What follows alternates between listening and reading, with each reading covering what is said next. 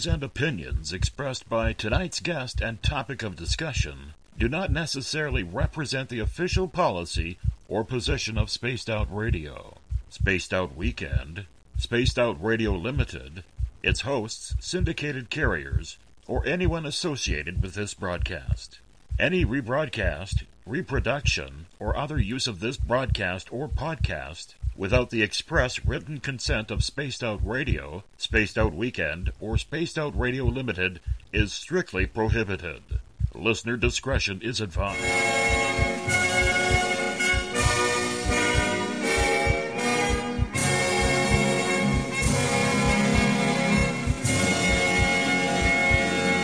Game on!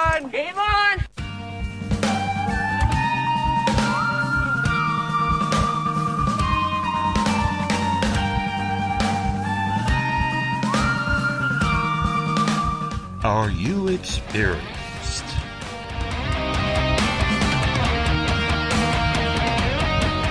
From high atop the mountains of British Columbia to you, listening around the world, this is Spaced Out Radio with host Dave Scott.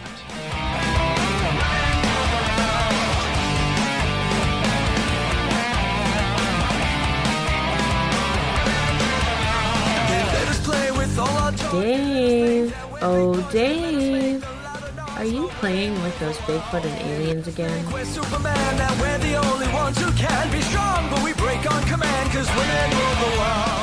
You can follow us on our website, spacedoutradio.com, on iTunes and TuneIn.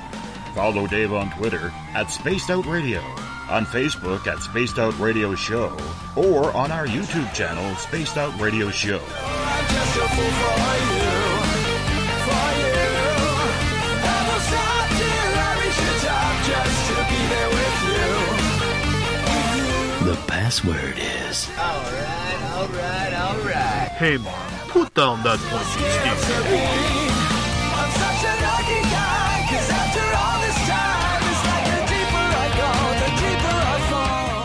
Buckle up, space travelers. It's time to go for a ride on Spaced Out Radio. Mr. Bumblefoot, Dave is ready for liftoff. Ten, nine, eight, seven, six, five, four, three, two, one.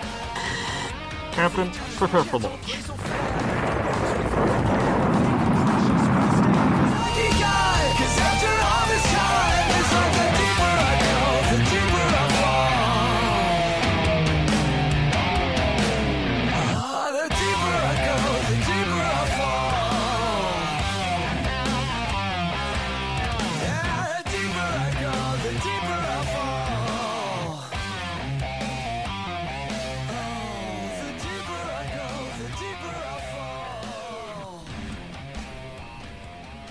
Good evening and welcome to Spaced Out Radio tonight. I am your host, Dave Scott, and it's good to have you along for this new ride on this new week. Wherever you are in this great planet we like to call Earth, we are live right here in Uncle Jimbo's cabin, right here in the Great White North on this Monday night, early Tuesday morning if you're on the East Coast or over in Europe. Even Australia. Let's welcome in everyone listening in on spaceoutradio.com, on Spreaker, on the United Public Radio Network, Renegade Talk Radio, the High Plains Talk Radio Network, and on Revolution Radio as we do this thing every night of the week, rocking in and out of every show. Thanks to our resident guitar god, Mr. Ron Bumblefoot Thal, formerly of Guns N' Roses, currently of Art of Anarchy.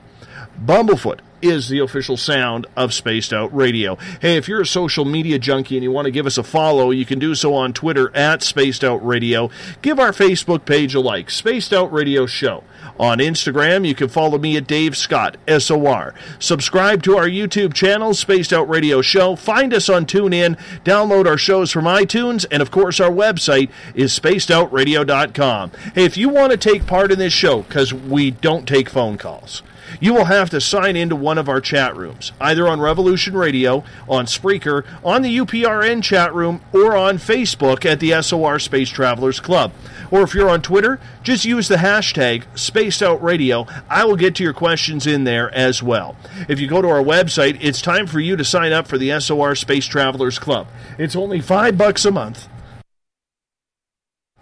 And with that, your name gets entered into monthly prize draws. You get access to private group interviews, access to a special section on our website, and much more. Hey, we're going to give you a hell of a lot more than just access to our archives. While on our website, you can read up on my latest blog, check out Eric Markham's SOR Spacewire for your latest and weird news. And if you've had a sighting or an experience you can't explain, our researcher, Mike Schmidt, is waiting for you to fill out an SOR Sightlines report. We want to welcome in everyone listening in on our newest affiliate, Renegade Talk Radio out of Las Vegas. Yes, we are live in Sin City. We also want to thank everyone listening in on our affiliate, the United Public Radio Network on 107.7 FM in New Orleans, and their listeners from over 160 countries around the world. Good to have you along for the ride. And remember, if you're listening in on Revolution Radio, the Double R Machine is a donation station financed by you, the valued listener. Head on over to freedomslips.com and donate today. The out of body experience in astral traveling is something many people connected to their spiritual self and conscious try to accomplish. Why? Well, I'm going to be honest, I have no idea. Never done it myself, kind of scares me, and I sure don't know what it feels like, though. But for many, it's a way to get into being one with their higher self. Graham Nicholls is our guest tonight. He's an author and the director of the Out of Body and Near Death Experience Society in the United Kingdom. He's also uh, pardon me, he had his first OBE in 1987. Since that time, he has combined cutting edge technology and in depth research to further develop his abilities.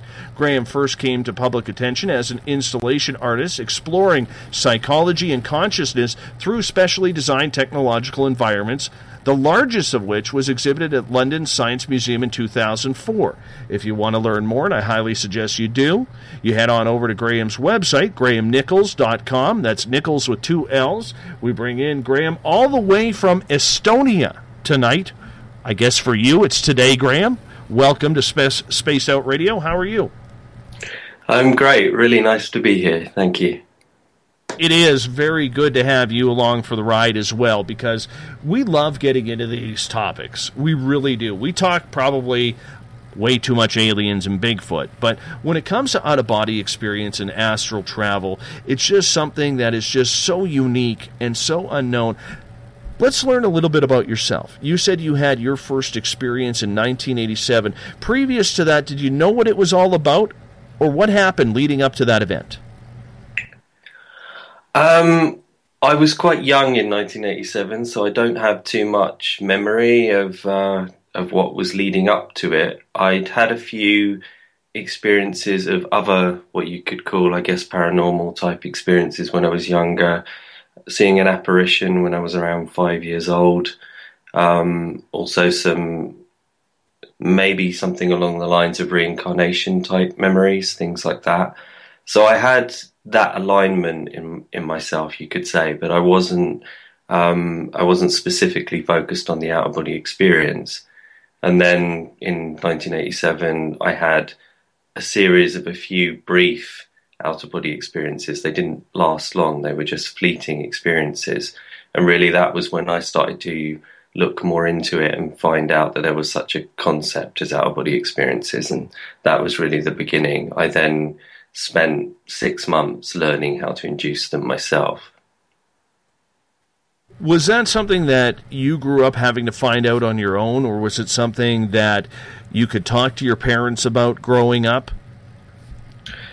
Um, I pretty much was on my own. I came from a very um, working class, ordinary London family. Um, there was no religion, as is the case with many British families. Um, there was no interest in anything spiritual or alternative. So, um, pretty much, I, I had to go out there and find books, uh, get things from the library. It, it was really going out there and researching as much as I could find, and that that was how I slowly pieced together that there was an entire body of knowledge on the subject. And then by the time I was about 15, I managed to come across a, an esoteric lecturer in London who was teaching astral projection. And I, I basically became, uh, I worked for him and he became like a mentor to me. So that was kind of essentially another stage in, in the process early on having to do that on your own as a kid, and I'm going to say you're probably a teenager in 1987 or just starting your teenage years, how difficult was that for you? Because when you're experiencing something strange while heading into puberty, heading into your formative teenage years, which can be tough enough on their own, that had to be extremely difficult for you. Um, yeah, I, I, think, especially from my background, like I said, it was a very ordinary, very working class background. The school I went to, um, people weren't very used to such concepts as out of body experiences and things like that. And at the beginning, I didn't hide what was happening to me. I didn't. Um, I, I, I, was just very open about it and described the kinds of things that were were happening to my friends. So some people were actually quite fearful at the time. Um, I was never particularly fearful in myself, though. I guess there's often an assumption that it was strange or particularly fearful for me. But I think that in many ways, because I'd had those experiences right from the beginning, um, the apparition and the the sense of uh, that I'd maybe lived before and things like that, I didn't feel particularly frightened or or like there was anything unusual in a, in a sense about these experiences. They seemed very much a continuation of what I'd already been experiencing to that point. And then when I met the esoteric lecturer, um, his name was Douglas Baker.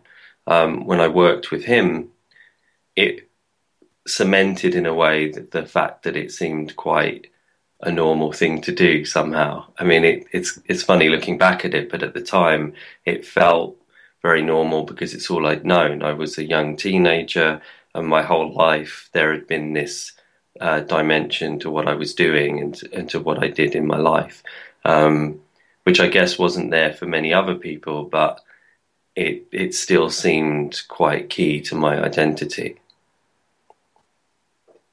So, going through into your late teenage years, into your 20s, were you developing this ability faster and faster? Were you researching almost all the time in between high school and possibly college courses? Or did you kind of push it away like most late teenagers, early 20s do because you want to establish your own personality and persona in life? I, I was very much focused on the out of body experiences. I didn't push it away. Um, I, I, I basically became more and more obsessed with the experience, with the research. I read pretty much every book that was available at the time, and and just uh, worked almost every day on developing it. I I would work at, uh, during the night at the time, and then during the day I would study these kinds of things and uh, amassed a huge collection of books on the subject. So it, it, was really my main focus, and pretty much is, has remained like that since. I've I've always had a real passion for this area, and it hasn't really altered that much in, in my life. It's it's uh, one of the most fascinating things in in the world in in, in my eyes. So it, it's never really been a factor that I've felt that I've needed to go too much into something else. And the thing is, I think with something like this, it's so expansive and so multi-layered, and so many questions that need to be answered, and so much that hasn't even been touched upon, if you like. I think there's so many esoteric ideas out there that don't really have any basis to them, and they're probably no better than a lot of the religious ideas that we have. Um, so really, I want to get beyond that, and I want to say I want to use more of a, a truth-based approach and try and actually find out what might really be going on, rather than just going with the assumptions of what people have believed for centuries, etc. At what point did you start taking this seriously, Graham? Um, I guess I started becoming more scientific about it when I went to university. Um, it, it started to it started to bring me into contact with skeptics and people who were a bit more um, analytical about their way of thinking and maybe w- didn't just accept these kinds of things on face value. So I think at that point I started to be more serious about my research and started to think, okay, I need to evaluate these things in a more objective way. Um, luckily, right from the beginning, I started to keep a, a diary of, of, my experiences. So um, that was in about 1990. I started the diary. So I've got a consistent record of my experiences going from now back to 1990, basically. So um, that gives me a lot of data and a lot lot to work on and a lot um, to reference when I'm thinking about the experiences. And it's also a good way of overcoming the fallacies and the problems that people can get into because of confirmation bias or forgetting things or not remembering exactly how the experience was years later. I can go back to my diaries and I can check the, the facts of how the experience was at the time. So I think that's really when things got more serious. It was at the, the university time when I had to defend myself to some degree from the from the skeptics at university and tutors and things like that. Did you find it easy to find information because you're doing this in a pre-internet world? And you are studying your butt off. The internet is still new and innovative uh, heading into the 90s. We're all trying to figure it out and what it's going to bring for the future. So, how did you do your studying? You must have spent a ton of time in the library. I did spend a lot of time in the library. I also in London, I guess one of the advantages of growing up in London, there's a lot of great secondhand bookshops. Uh, there were two very close to me that had quite a good amount of esoteric books coming through um, because of the. I think certain areas of London have maybe a, a tradition of that. Um, where I grew up was not too far from the Theosophical Society, was not too far from uh, some of the the well-known places for um, occult meetings and different things like that. So uh, the Steiner Society. There's all different Swedenborg Society. There's all different places around central London that have these connections because of course someone like Emanuel Swedenborg he also was someone who was having out of body experiences and there's a society to him in central London as well so I, I was c- coming into contact with all these different organizations and uh, bookshops and I would spend a lot of time in Watkins books in central London which is this uh, I think it's the largest book of its type in in the UK, and it it basically uh, had a big secondhand section, and I would find old rare books on different things, and I would collect as much as I could. So it was pretty much. Uh, I would work for the lecturer that I mentioned, and then the money that I earned, I pretty much spent on books and, and research and learning more on the topic. But of course, most of what you read and most of what I read at the time um, doesn't have much basis in in fact. It's different opinions, and I guess studying that stuff even though I know all that information now, I don't take it at face value. I don't think that it's all correct. I think that it's just um, interesting in terms of the belief systems that might be out there. But I think that this area is completely in its infancy in terms of our understanding of what really might be going on. Um, there's many people who claim to understand the experience, but I think when we get down into the science, there's very little understanding of what's really going on. Did you enjoy learning about the history of astral travel, OBEs? Were you surprised to learn how much this had happened throughout history, or was that type of information hard to find? I think the history is a little bit harder to find. There's people like Muldoon and Carrington um, from the sort of 1920s, 1930s.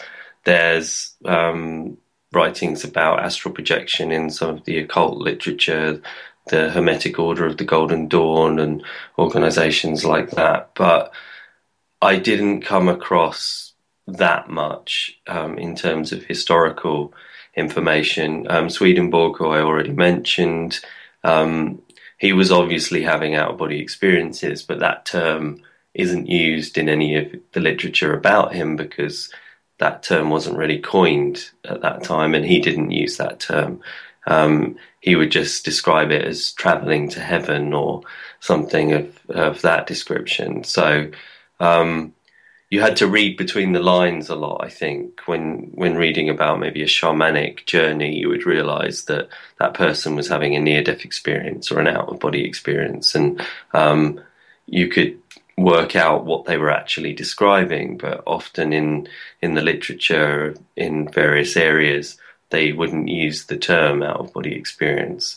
Um, I think, which is probably good in some ways because out of body experience can sometimes be possibly a misleading term or a term that only focuses on um, one aspect of how the experience feels. Because, for example, m- many people, including me, it's more of a it is more of a journey. It feels more like traveling somewhere um, so just saying out of body sounds overly simplistic to some degree. So I think sometimes I feel we do need new terms, and I have been exploring that as well.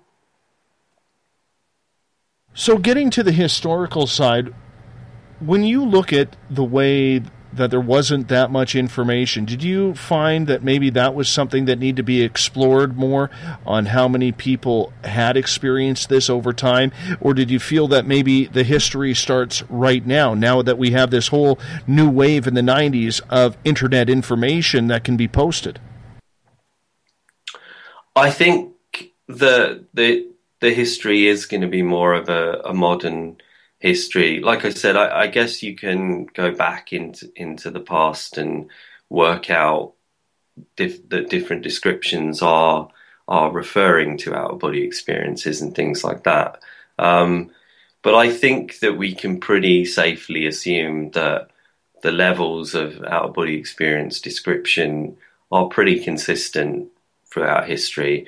Um, if you look at the the occurrences of it in fairly recent history, let's say the early part of the 20th century, and then compare that to the 19th century or the 18th or 17th, etc., it seems pretty much consistent. Um, once you start getting into the 17th century and eras like that, you have references in witchcraft. You have, um, you know, again, it's it's uh, it's veiled in in religious belief and misinterpretation, probably by the church and the Inquisition and things like that. So it's it's often misunderstood in terms of the the the early writings, but you can read between the lines and see that okay, there's uh, there's references to what we would now probably call astral projection or out of body experiences.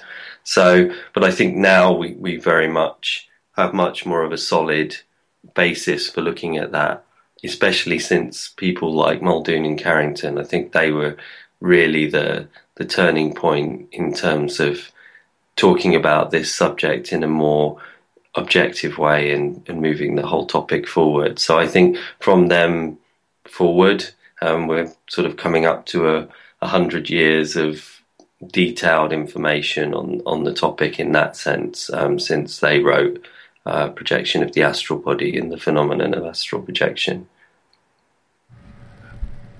I love learning about the history of things, and I guess that's why I'm focusing on this because this whole genre of spirituality, of, of psychic ability, of the supernatural is is quite new to me. I'm 43 years old. My experiences started five and a quarter years ago. So when you have someone who is thrown into the mix, who is say in middle age and really doesn't understand, because I'm going to be honest with you, Graham, this totally killed my happily boring life. You know, how do you take someone who already has a plethora of life experience and get them into believers or going where you need to teach them? Oh, I'm not trying to turn anyone into a believer. Um, belief is is the worst thing anyone can do. I think. Um, I, I, want people to look at evidence, and I want them to look at the basis of, of reality, and to and to just be open and explore that. But I but I'm very much a supporter of doing that in as scientific a way as as possible. So I don't want anyone to believe anything. I leave that to religion. Um, I want them to I want them to analyze and question um, if if that's what they want to do. Um, my my my philosophy is very much if someone comes to me and they want to learn how to do this and they want to explore, then that's that's very much uh, something I can help with. The thing is, I guess as well with my approach to teaching this kind of area or to or to practicing it, you don't need to believe anything. Um, the thing is, if my my philosophy is if something is true, then it will become apparent anyway. I don't need to believe it; it will just show itself to be true. Um, so one one example of that is well, if an out of body experience is real, I have an experience, and then I'm able to show in some way that I had an experience, at least to myself, or or maybe verified experiences. I have examples of that we can talk about. Um, then that confirms that there's some validity to it. Then, if you take that into the level of taking it more into the laboratory and um, looking at psychical research and things like that, then then you get another layer of um, evidence and support for the existence of something like this. So it, that's kind of how I how I approach it. So, but if some if someone knew um, is coming into the area, then then I think that's what I would do. I would encourage them to look at look at the science, to not to not jump into the deep end of all the. There's so much. This is true in so many areas. There's so much um, misinformation and um, false information and all this kind of stuff on the internet and um, even in books, etc. And I think that we need to go to the data, I think, in general, as best we can. Um, and that way we start to get beyond uh, what's just people's opinions and, and ideas and, and start to get a better idea of what actually might be going on. What is the, so reli- what is the religious belief on this, Graham? Um, I'm not sure I would call it religion. What, what, do you mean? Are you asking me what would be the well, Christian belief? Yeah, or, what would be the or... Christian belief? Because I, there's definitely religions out there who believe in things like astral travel. I believe the Hindu religion does, along mm. with reincarnation. But the major Christian belief, because we all, for the most of us listening to this show, we are Westerners, and we all have been brought up one way or another in what our belief system should be. Um, I think that Christianity, in terms of the the teachings, which we have to remember is a Middle Eastern religion, um, it's not Western, it's not European. Um, I think that the basis of Christianity doesn't have really any problem with such a thing. Um, there's nothing particularly against it, and the only reference in the Bible to to these kinds of things um, is a reference where um, the the the figure I'm thinking it's Job, but I'm I'm not gonna I'm not certain off the top of my head. But there's a there's a there's a sentence where one of the characters says um, he he travelled to heaven. I'm not sure whether it was in body or out of body. That that line is is uh, the only real reference to travelling somewhere out of body um, in the Bible, but it but it's obviously referencing someone traveling to heaven, um, possibly out of body, and uh, makes no negative connection with that. It's it's essentially almost referenced in a positive sense.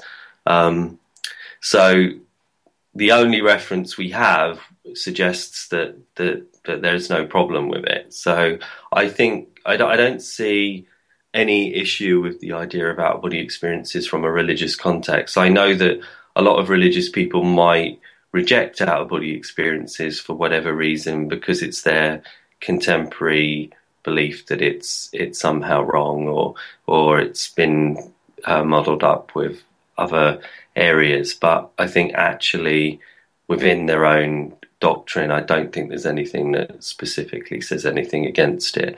Um, to me, you're it's just another form of experiencing, if you believe in such a thing, experiencing your soul directly or your spirit or whatever you want to call it. So that would be the context that I would see it within.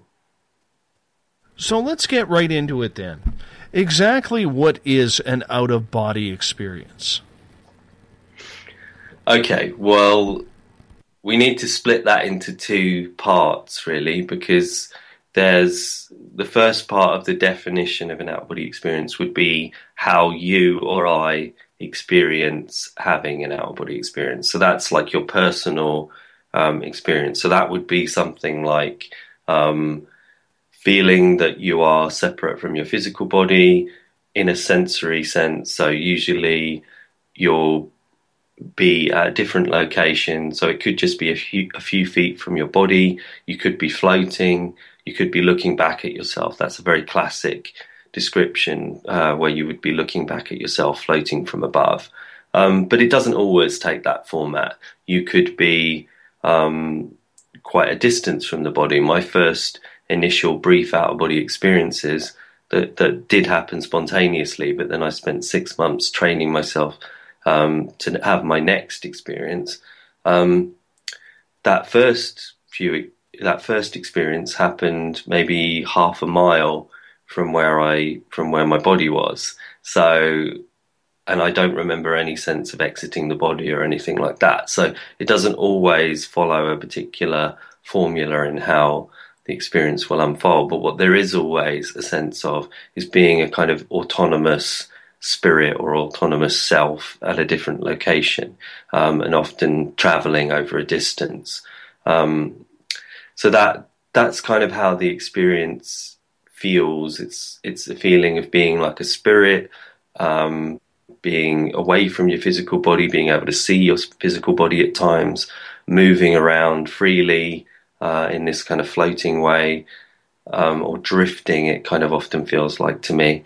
Um, so something like that, a feeling of ex- existing like a spirit. Then, if we take it to what is an out of body experience in terms of what is actually going on, well, then we have to say, on the one hand, you have philosophies like that it is some kind of soul, that we have this eternal soul, and the soul is coming out of the body temporarily, um, and it only permanently leaves the body at death. That would be more the, the spiritual, esoteric, religious kind of structure. Then we have what is happening now, which is more of the scientific frameworks where people are starting to think, well, is it something like um, an extended consciousness? Is it more that the mind is not localized within the brain? Um, maybe consciousness is actually filtered by the brain rather than actually um, consciousness arises from the brain. We still have this mystery of consciousness. They call it the hard problem of consciousness. It's still, we don't know how consciousness arises from brain matter. So, if that's still a problem on that level, maybe some people have suggested maybe consciousness isn't actually dependent upon the brain and maybe it's something bigger. There's different ideas, or, or for example, um, which is one model, if you like, that uses a quantum basis to this kind of idea that maybe the microtubules, the very low level structures of cells, could be entangled on a quantum level, and that way we have an ability for consciousness to be not just localized to the brain. Um, so there's there's lots of different models and and ideas for what could be going on in terms of the science at the moment, but as with many things with science, we don't know yet. We're still exploring and investigating, and that's very much where I'm coming from. I don't have a set belief system or a set idea of what I think's going on. I want to uh, follow the experiences, follow the information, and uh, keep open and keep exploring and uh, see what we can find and keep improving upon my understanding as I go, and hopefully that way get closer to the truth of what's actually going on. So, is there a big difference then between an out of body experience and astral traveling, or are they together as one? I think astral travel is is just a different terminology. Um, I what I would say is something like astral projection is the esoteric name for in self-induced out-of-body experiences. That's pretty much how I would say most people look at it. Um, there are differences of opinion, like with any definition or any term, but most people um, use the term astral projection to mean an intentional, self-induced out-of-body experience. So, um, I guess you could say the the practice of being an out of body experiencer um, in an intentional way is astral projection. That practice you could call astral projection. How do we know when we have experienced it? Because for many people who may not buy into their spiritual self or their own consciousness and live a very mainstream life, they may not be as attentive as, say, people who are connected or those who have a brain much like mine that just never seems to turn off. How do we know when it's happening? Um, that's not usually something that that's too complicated to understand because I think that when you have an out body experience, it's pretty, it's pretty awe-inspiring and pretty powerful. Um, my first out of body experience that I induced um, felt like a, a surge of electricity, almost like I'd been hit by a bolt of lightning, um, hit my body, not in a painful way, but um, I mean in terms of the strength of the of the energy, it was just completely overwhelming, but actually felt quite positive. It didn't feel painful, is what I'm trying to say. Um, so this overwhelming feeling of energy went rushed through my body. The next thing I was aware of as I was up above myself, looking back at my physical body. Um, the whole room seemed to be sort of glowing with energy as well. So, just from that brief experience that probably only lasted a, a few minutes, um, my whole worldview almost was was changed from from that moment because it was um, it was so real and so different and so like unlike anything else I'd ever experienced that I had to say, well, this is something that I really want to investigate and I want to understand and I want to know about the nature of our world. Um, so I think that's that's kind of uh, something that you can't really just uh, think that you didn't have or that uh, you can just brush under the carpet and say, okay, that's uh, I didn't really have that, or that was a dream, or something like that. I tend to think if people think it's a dream, then they probably did have a dream. Would lucid dreaming fall into play in that? I don't really see much relationship with lucid dreaming. A lot of people do, but I, I, I actually think that's a mistake and a misconception. Um, I think that an OBE can at times be initiated from a lucid dream. I don't think it's the best way to do it, but I think it can be done. Um, uh, but I, I, think the problem is is there's often a, a, blurring between the two. Or I've read descriptions that people call out of body experiences that that began from lucid dreams, and to me it sounds more like they were they just continued to lucid dream. Um, but that's again down to a matter of opinion. But my OBEs happen from a waking state, from a from more of a, a meditative state, or I guess you could call it light hypnosis, self self hypnosis, something along those lines. But I don't initiate them from sleep.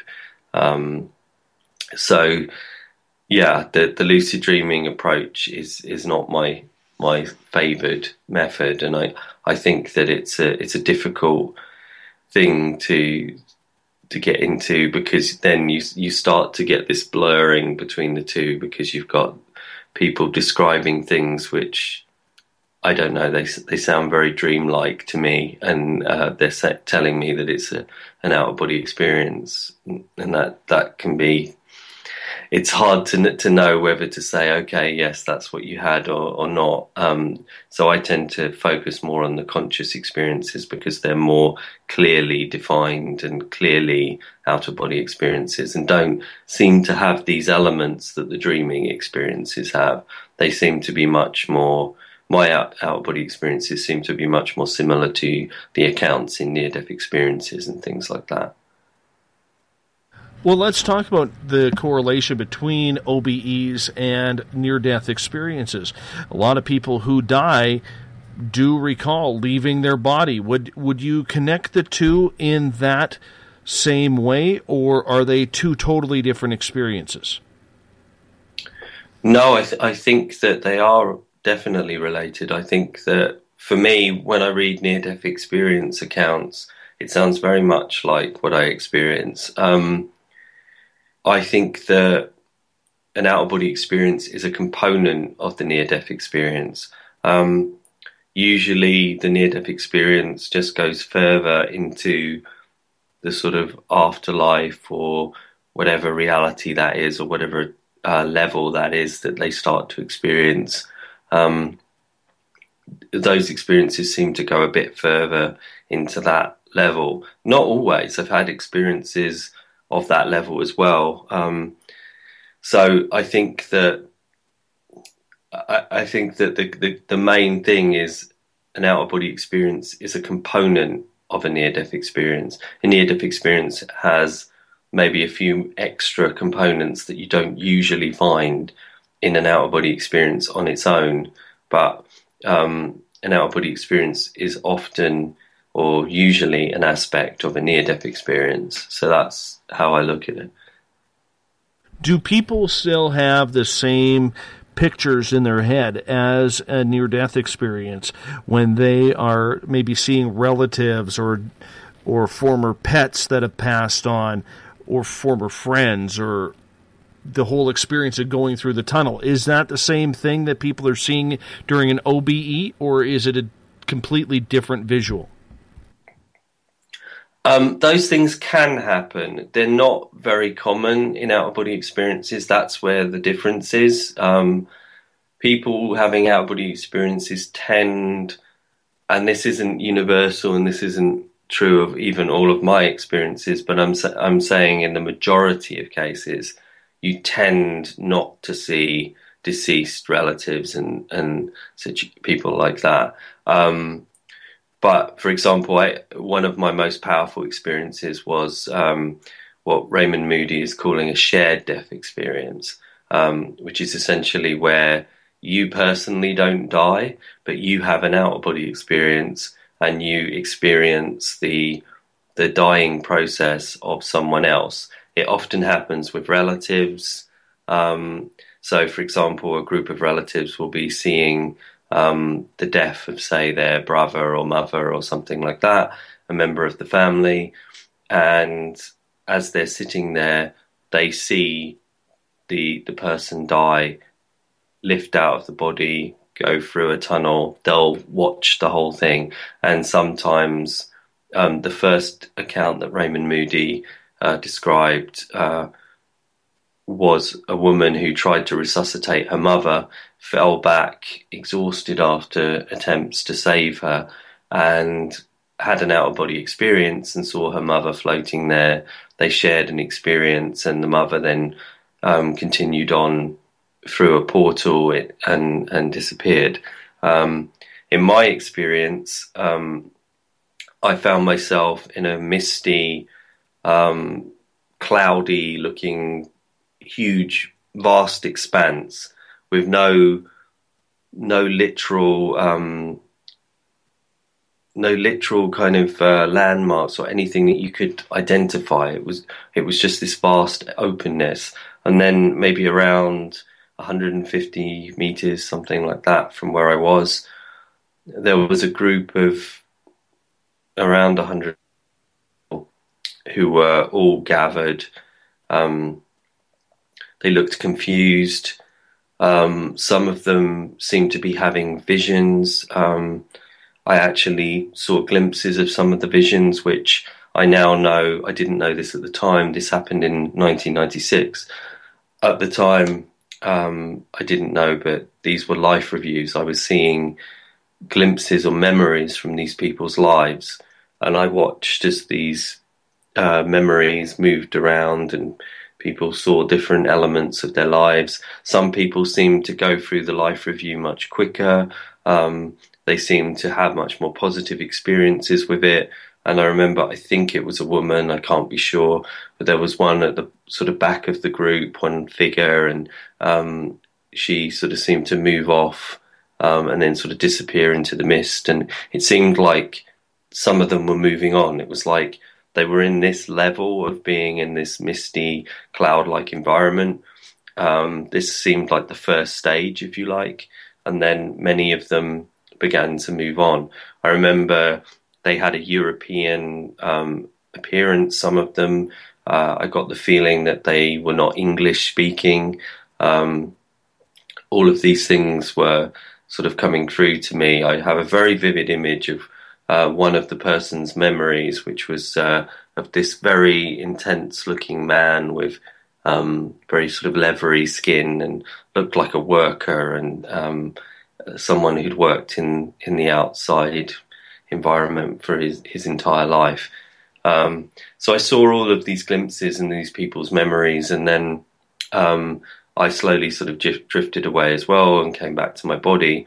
And then I don't remember the exact uh, time scale, but very soon after, I uh, I saw the news uh, on the on the television, and there was a report of a, a plane crash that had happened in an island um, uh, that was part of Norway, um, and I discovered that basically 100, I think it was 141 people, so pretty much exactly what I'd seen, um, had died in this plane crash, and uh, they'd been workers, and they were all Europeans. Um, so it was almost like a verification, almost like a, a piece of evidence in this reality for what I'd seen in essentially another reality. So that's an example of a of a shared death experience. I didn't know that you could see almost future like events when going through this experience. Um, you can, yeah. Um, I wouldn't say that I've come across many examples of it myself either, only my own experiences. So, but the, the, the way I tend to look at it is, is we're dealing with something that's essentially a form of psychic ability. You're, you're dealing with something that um, I think psychic abilities are probably interrelated to this. I think that probably with um, something like clairvoyance, um, or remote viewing is people often know that term these days. Um, as you move through the process of, of developing that and taking it deeper, the further you go, the closer it becomes to a fully immersive experience. And when it becomes a fully immersive experience, then you're dealing with essentially an out of body experience. So I think uh, I think that's kind of one way to look at it. And when you look at it like that, you realize that, oh, okay, if, if people have precognition, seeing the future, then why couldn't they have that kind of experience within the context of an out of body experience? So I would say that my first precognitive experience was the most powerful out of body experience I think I've ever had. Um, it took place in 1999. I was at a, at, at a meeting of a, a, few friends. We'd hired a, a hall um, to do a basically to do a sort of class um, in a very informal way. I was just teaching some friends essentially. Um, I just developed a new technique that I still use to this day called the G technique. Um, and I was showing it to a few of my friends and uh, trying to get some feedback on it and things like that. So we were in this room. I was teaching this this method, and as I was teaching it, I wasn't really feeling the results that I was that I developed the technique for because it was designed to create this feeling of um, the body going into shutdown and the mind staying alert, which is essentially what you need to initiate an out of body experience. So I was teaching this methodology. Nothing really was happening, and I was thinking, oh, okay, maybe I've maybe this technique wasn't the way I envisioned it. And almost as soon as I thought that, um, I felt completely overwhelmed. I went down onto the to the ground um, just to get some st- stability. I didn't faint or anything. I just, but I went uh, to ground level just to sort of feel more stable. And as I did, I basically went into an out of body experience. I just, uh, in a very intense way, just went straight out of body. Was moving initially through a natural environment, um, saw like a kind of jungle type environment, um, or at least very very natural, lots of leaves and plants and things like that, and maybe a stream and I, I was moving through that environment, and then that seemed to break away. It, it was almost like that experience got torn uh, or ripped, and then I found myself standing in uh, Soho in central London, which was an area I knew well. Um, I looked across to my right and I saw a restaurant that I was familiar with. Um, I realized exactly where I was standing because I knew, as I say, I knew that area well. So I knew that I was on Old Compton Street, which is right in, in the center of Soho. Um, and I was looking down from this, this point in the road. It's like two roads converge and it creates a sort of a very acute point, a sort of a little um, area that sort of juts out into the, into the middle of the road. Um, so I was standing on that point looking down the road, and then I saw an explosion burst out from the right hand side. I saw someone run past me.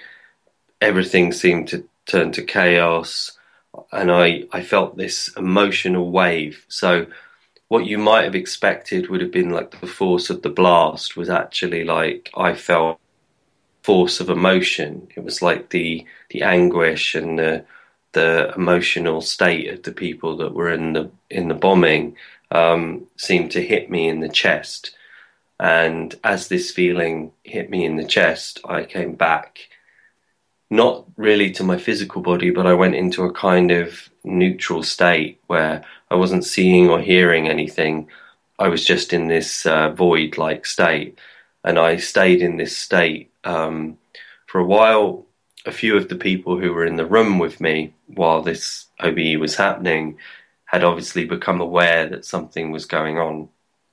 So one of them, a man called Chris, had started to try and coax me out of this uh, state. Um, another man, Lawrence, was also helping him, and they basically managed to sort of bring me out of this void experience that I was in.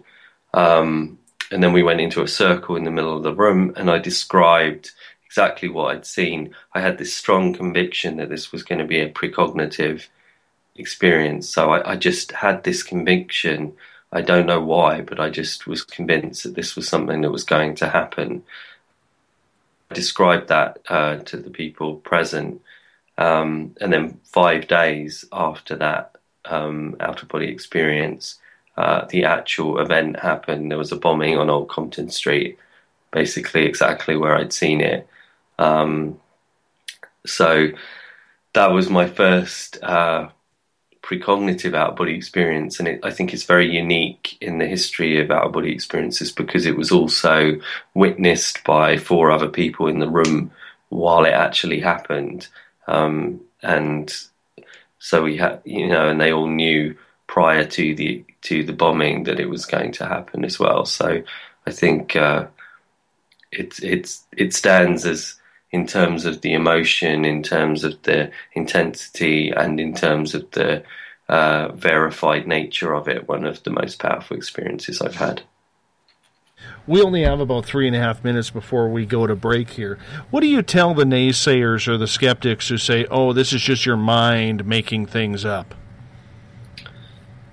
I say that I focus on the science. Um, it's not really about what anyone thinks. Um, I I focus on psychical research. That's why I've taken part in experiments with Rupert Sheldrake and Dean Radin and different scientists. I mean, my focus is on finding out what's going on. So it, it doesn't really matter to me what someone believes. I'm, I focus on science. The reason why I ask that is there's a lot of people who may not have the name that you do in this field, Graham, who are belittled, ridiculed by their family, their friends, their coworkers, their parishioners. You know what I'm saying? And it's a very difficult thing for them to handle. Um, sure. I think that on on that level, I think the best thing that people can do is, to is to look into the research. The research is on on the side of of the proponents. That's the word I prefer to believers. Um, it's it's basically if you actually look at the the the parapsychology, the research that's been going on for 130 something years, um, we find that the evidence for telepathy, the evidence for precognition, the evidence for out of body experiences have been researched less, but there's still evidence there for it. Um, near death experiences as well.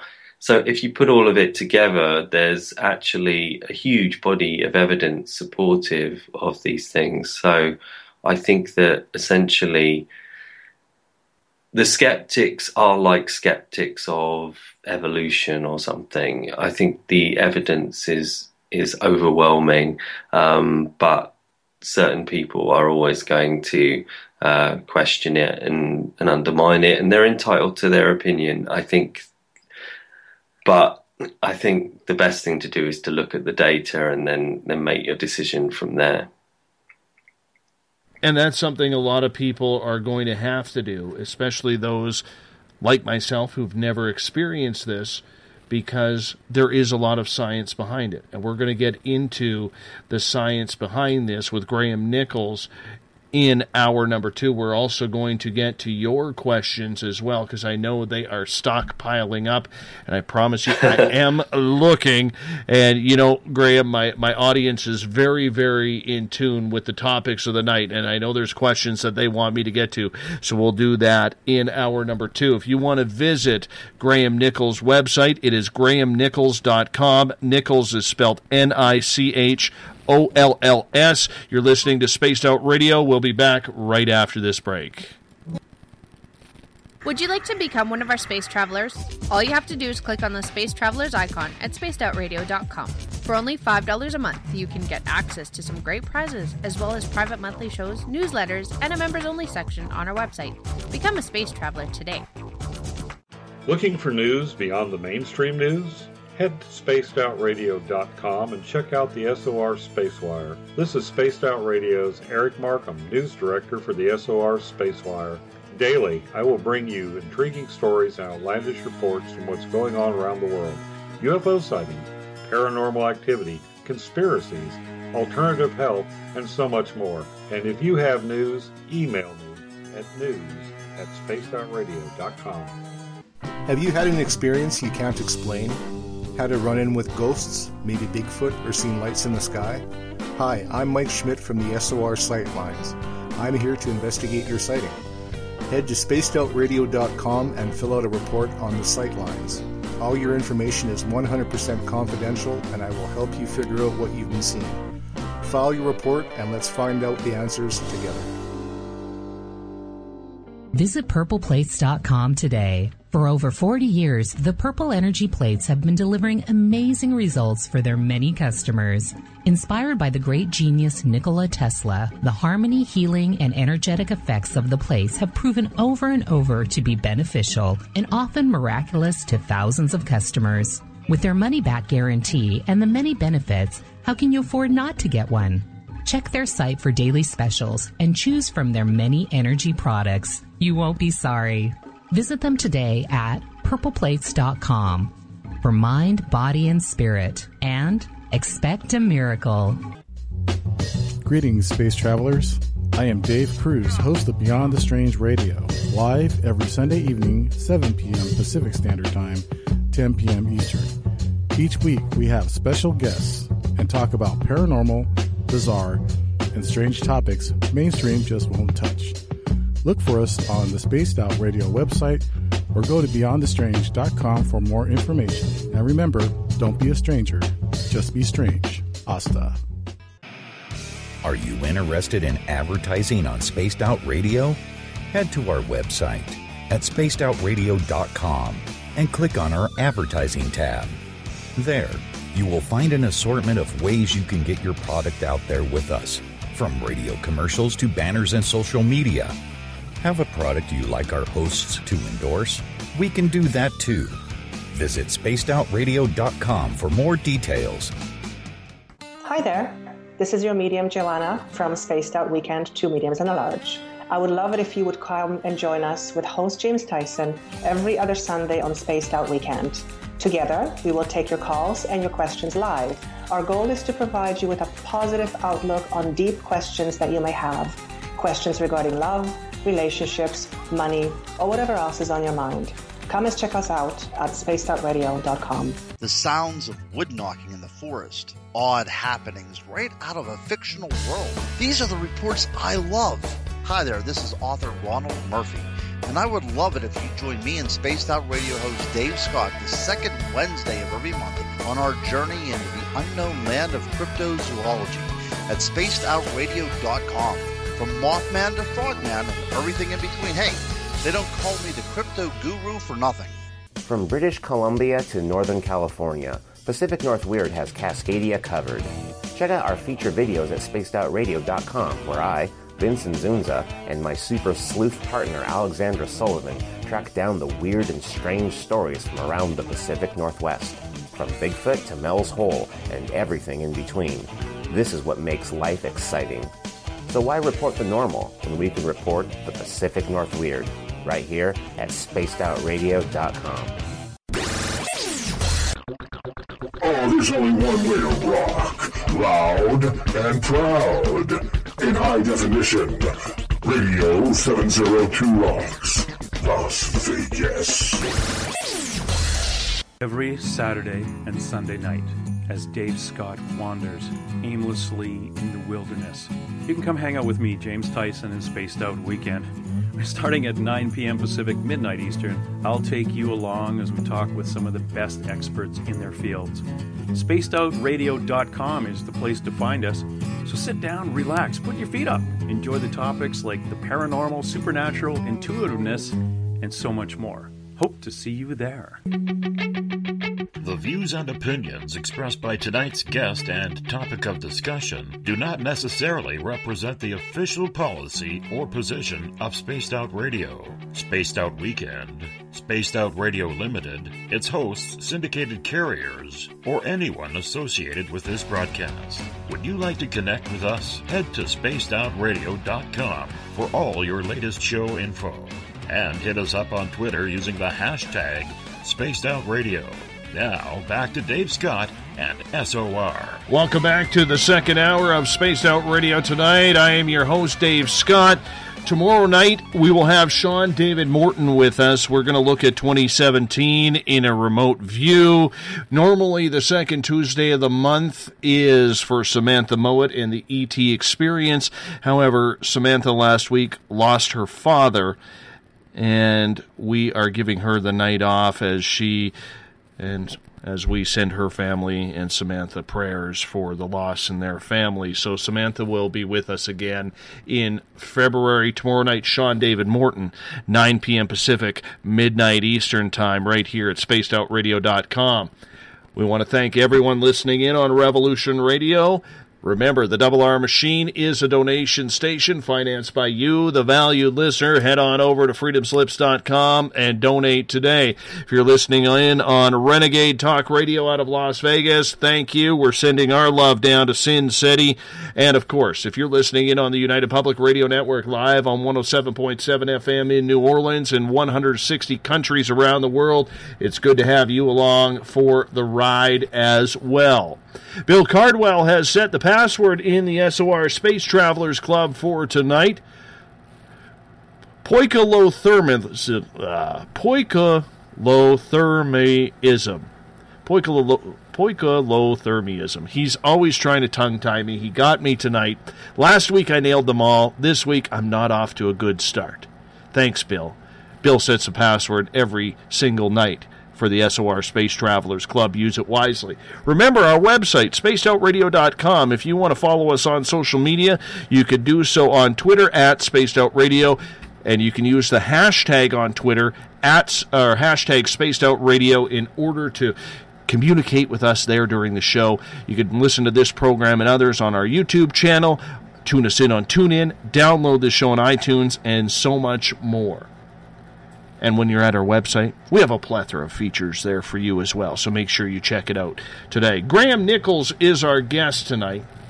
And we are talking out of body experiences, astral travel. Graham's website is grahamnicholls.com. Nicholls spelt with two L's on the end. Welcome back, Graham. Good to be back. The science behind out of body experiences is this something that the mainstream science takes very seriously, or is it still on that fine edge of whether or not they want to delve into this? I think that the mainstream um, generally pretty much ignore it or generally don't really look at parapsychology as a field in general. Um, I think that there's maybe a professional taboo against the against the area. That's one level of what's going on. I think um, another level is people don't want to be ridiculed. They don't want to uh, feel like they're stupid or something if they come out and talk about these kinds of things. Um, for example, just recently I was uh, reading about Sam Harris, uh, the the new atheist, who um, in his book, uh, I forget which book it was, but in one of his books, he he mentioned that he felt the evidence for psychic abilities, or or psi, as it's generally referred to in parapsychology, that he felt that the evidence was uh, was strong for, for the subject, and um, he was attacked uh, by nearly everyone else in in the field for saying that. Um, but the reality is, what he said was was correct.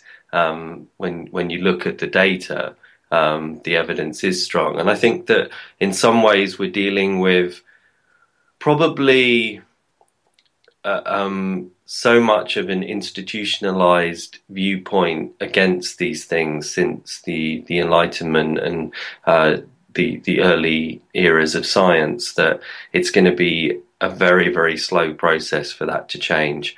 I guess that's something that we'll just have to accept, but that is the way that it's going to going to be. I think um, when you consider, for example, that the evidence against smoking, um, it took over seven thousand studies um, to be published before the the mainstream admitted that smoking uh, led to lung cancer, for example.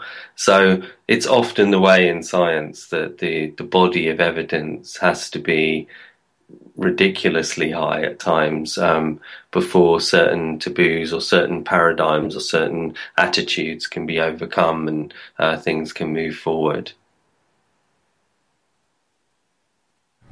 Do you see a day when mainstream science may take a more serious look at this study, considering there seems to be overwhelming fact that it does happen? Um, I think that it will be inevitable at some point. Yeah, I, I think that probably the biggest stumbling block at the moment is it doesn't fit within the current understandings of how the universe works. And so essentially, there's no known mechanism for something like an out of body experience or something like uh, psychic abilities. So we have this problem of because of that. That stops a lot of the mainstream scientists even looking at it because they're like, well, if there's no there's no mechanisms, no force in nature, there's no um, uh, way that this could actually take place within the known laws of the universe, then why why should we look at it? And to some degree, I think that's a valid argument. Um, but at the same time, there's this body of evidence suggesting that there is something going on. So I think that there needs to be a balance between the two. I think if more people actually paid attention and there was more discussion, maybe we could start to move towards an understanding of what the what the mechanism might be. But I do think that at some point, um, if these things are real, which I think it's it's very difficult to see how my experiences or the experiences that I've seen in the laboratory, um, the research that I've taken part in, um, I've also organised um, research with Rupert Sheldrake, for example. So the research that I organised, we had many participants, and we replicated the levels of um, telepathy in that particular study um, that you would find in Rupert Sheldrake's other research. So I was personally able to show and to see that there are that there is good evidence for for telepathy as one example. So what do you do with that if that's just uh, if that's just coincidence or something like that, which is what a lot of the uh, uh, skeptics will argue, or some of them will. That's one argument they put forward. Then you you know it, it becomes so statistically improbable at a certain point that it becomes irrational to actually dismiss it. So it's it's amusing in a way that the scientists are being the skeptics, and you know they they're kind of moving into the world of the creationists and you know just denying the evidence unfortunately. Let's get to some questions from our audience because i know they're building up. Spear in the space out radio chat room on spreaker is asking graham what do you believe is the relation between astral travel and remote viewing?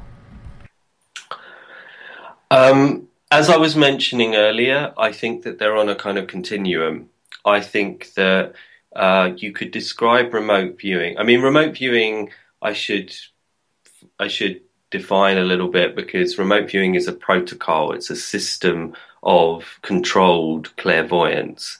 So what I'm actually talking about here is clairvoyance. I think that clairvoyance or visual psychical perception is say at one end of a spectrum um, so the thing with something like clairvoyance or remote viewing is you're you're doing it while you're consciously aware, um, while you're essentially in a kind of dual consciousness. You're aware that say you're sitting in a room, you're drawing sketches of what you're seeing, so you're aware that you're physically there, you're in body, you're conscious of what you're doing, but at the same time you have these perceptions and you have non-local information coming uh, into your mind. Um, if you take that a little bit deeper, then I think you're starting to move towards something like a semi out of body experience or maybe a visionary experience, you could call it, or something like that. It's going a bit deeper. You take that deeper again and you lose all sense of the physical body. Um, you go into what essentially is an out of body experience. So my, my, my feeling on it is that you're on a, you're dealing with a continuum that on, on one end you've got just that gut feeling that something's going on. You know, you might be walking down the street and you just have this instinct. That would be the sort of most basic level. And then at the other end, you've got something like a full near death experience that includes even physical healing and things like that. So it's there's a there's a spectrum of of depth of the experience. But I think that all that we're really dealing with is how deeply you've essentially lost your sense of the physical body, how much the physical body has been taken out of the process, and your and your your consciousness, your um, expanded awareness, if you like, your extended mind, how much that has become the, the, the central focus in the experience. Let's get to hashtag spaced out radio on Twitter. And Joe, we call him Canadian Joe around these parts. He goes, Can out of body experiences be either a positive or negative experience? Um, again, this this is this is down to uh, personal experience and personal opinions and things like that. Um, I've never had what I would describe as a negative experience. I've I've the visionary experience of the future event that I mentioned. I mean, you could interpret that in some senses that it had. Uh, that it was very emotional and it was a it was obviously a negative event that I saw, but the experience itself was not negative. Um, it was actually a very transformative, very positive experience for me in terms of how it made me look at the world and um, ask questions about the nature of time and space and things like that. So, um, in terms of, uh, I've never had anything negative with it, and I think that again, there are superstitions and there are beliefs that come essentially from the past um, that I don't think have very much basis. I have looked into it extensively, um, different ideas about negative entities and all these kinds of things, and I haven't found much support for any negativity ever coming from an out of body experience. Um, so, you know, you hear some very basic sort of descriptions, and you also can hear of people who have misinterpretations. For example, they'll have sleep paralysis, which is um, where you wake up but you can't move and you're essentially still dreaming, but you think that you're awake. Um, and you might uh, see a figure in your room or things like that, but that's actually a form of dreaming. It's not an out of body experience. Um, there are also experiences where people will have an out of body experience and they'll see a small black figure or something like that in their room and they'll automatically assume that that's something negative. Um, whereas in my experience, um, someone that you know can often be seen as a as a dark figure. A shadowy figure is often essentially how out of body forms uh, appear to each other. Uh, one of the uh, people I was teaching um, a couple of years ago had an amazing out of body experience where he was able to meet his son um, his small son, who was about 11, I think. Um, he had an out of body experience. His son had his first ever out of body experience, and they met each other while out of body, and they both saw each other as uh, humanoid shadow shapes. So um, he could have interpreted his own son as something negative if he just looked at that shadowy form and said, "Oh, that's a kind of dark shadow, therefore it must be something bad." So then he wouldn't have actually had the amazing experience with his son, and he would have logged that in his own belief system as being something negative. So I think it's we have to be very careful about how we interpret things as well. Follow up question from Canadian Joe, God of Thunder at hashtag Space Out Radio on Twitter. Can substances, for example, ayahuasca, induce an out of body experience?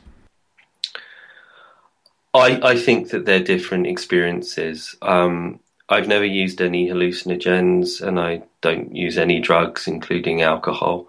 Um, so it, that's not my area or avenue for, for exploring this kind of thing. Um, but from my study of the literature and discussions with many people who have explored that kind of area, to me, I would define them as, as different experiences. But again, it, it, will depend on your definition. If if in that experience you have some sense of not being uh, physically human anymore or not being in the in the body anymore in some way, well, you could say that that is an out of body experience if you're very if you if you take the definition very loosely. But if you're talking about the type of out of body experience that I'm talking about, in the sense of more of a um, more of an astral projection or a near death experience type experience, then I don't think that the the ayahuasca experiences or DMT experiences or the various other um, hallucinogens uh, have the same uh, elements that we would define as an out of body experience. Do you recommend people to use hallucinogenics in order to enhance what they need spiritually? Because that seems to be a big play with a lot of spiritualists over the last 18 to 24 months. Yeah, it, it's popular, but no, I don't recommend it. I, I recommend developing your own faculties and your own abilities and um, uh, taking that approach. That's that's my personal advice. Um, obviously, my attitude is everyone should do what they feel is correct for their own self. I agree with uh, Graham Hancock in the sense of it should be um, about your own sovereign integrity, your own sovereign choice to do what you decide with your own uh, with your own consciousness.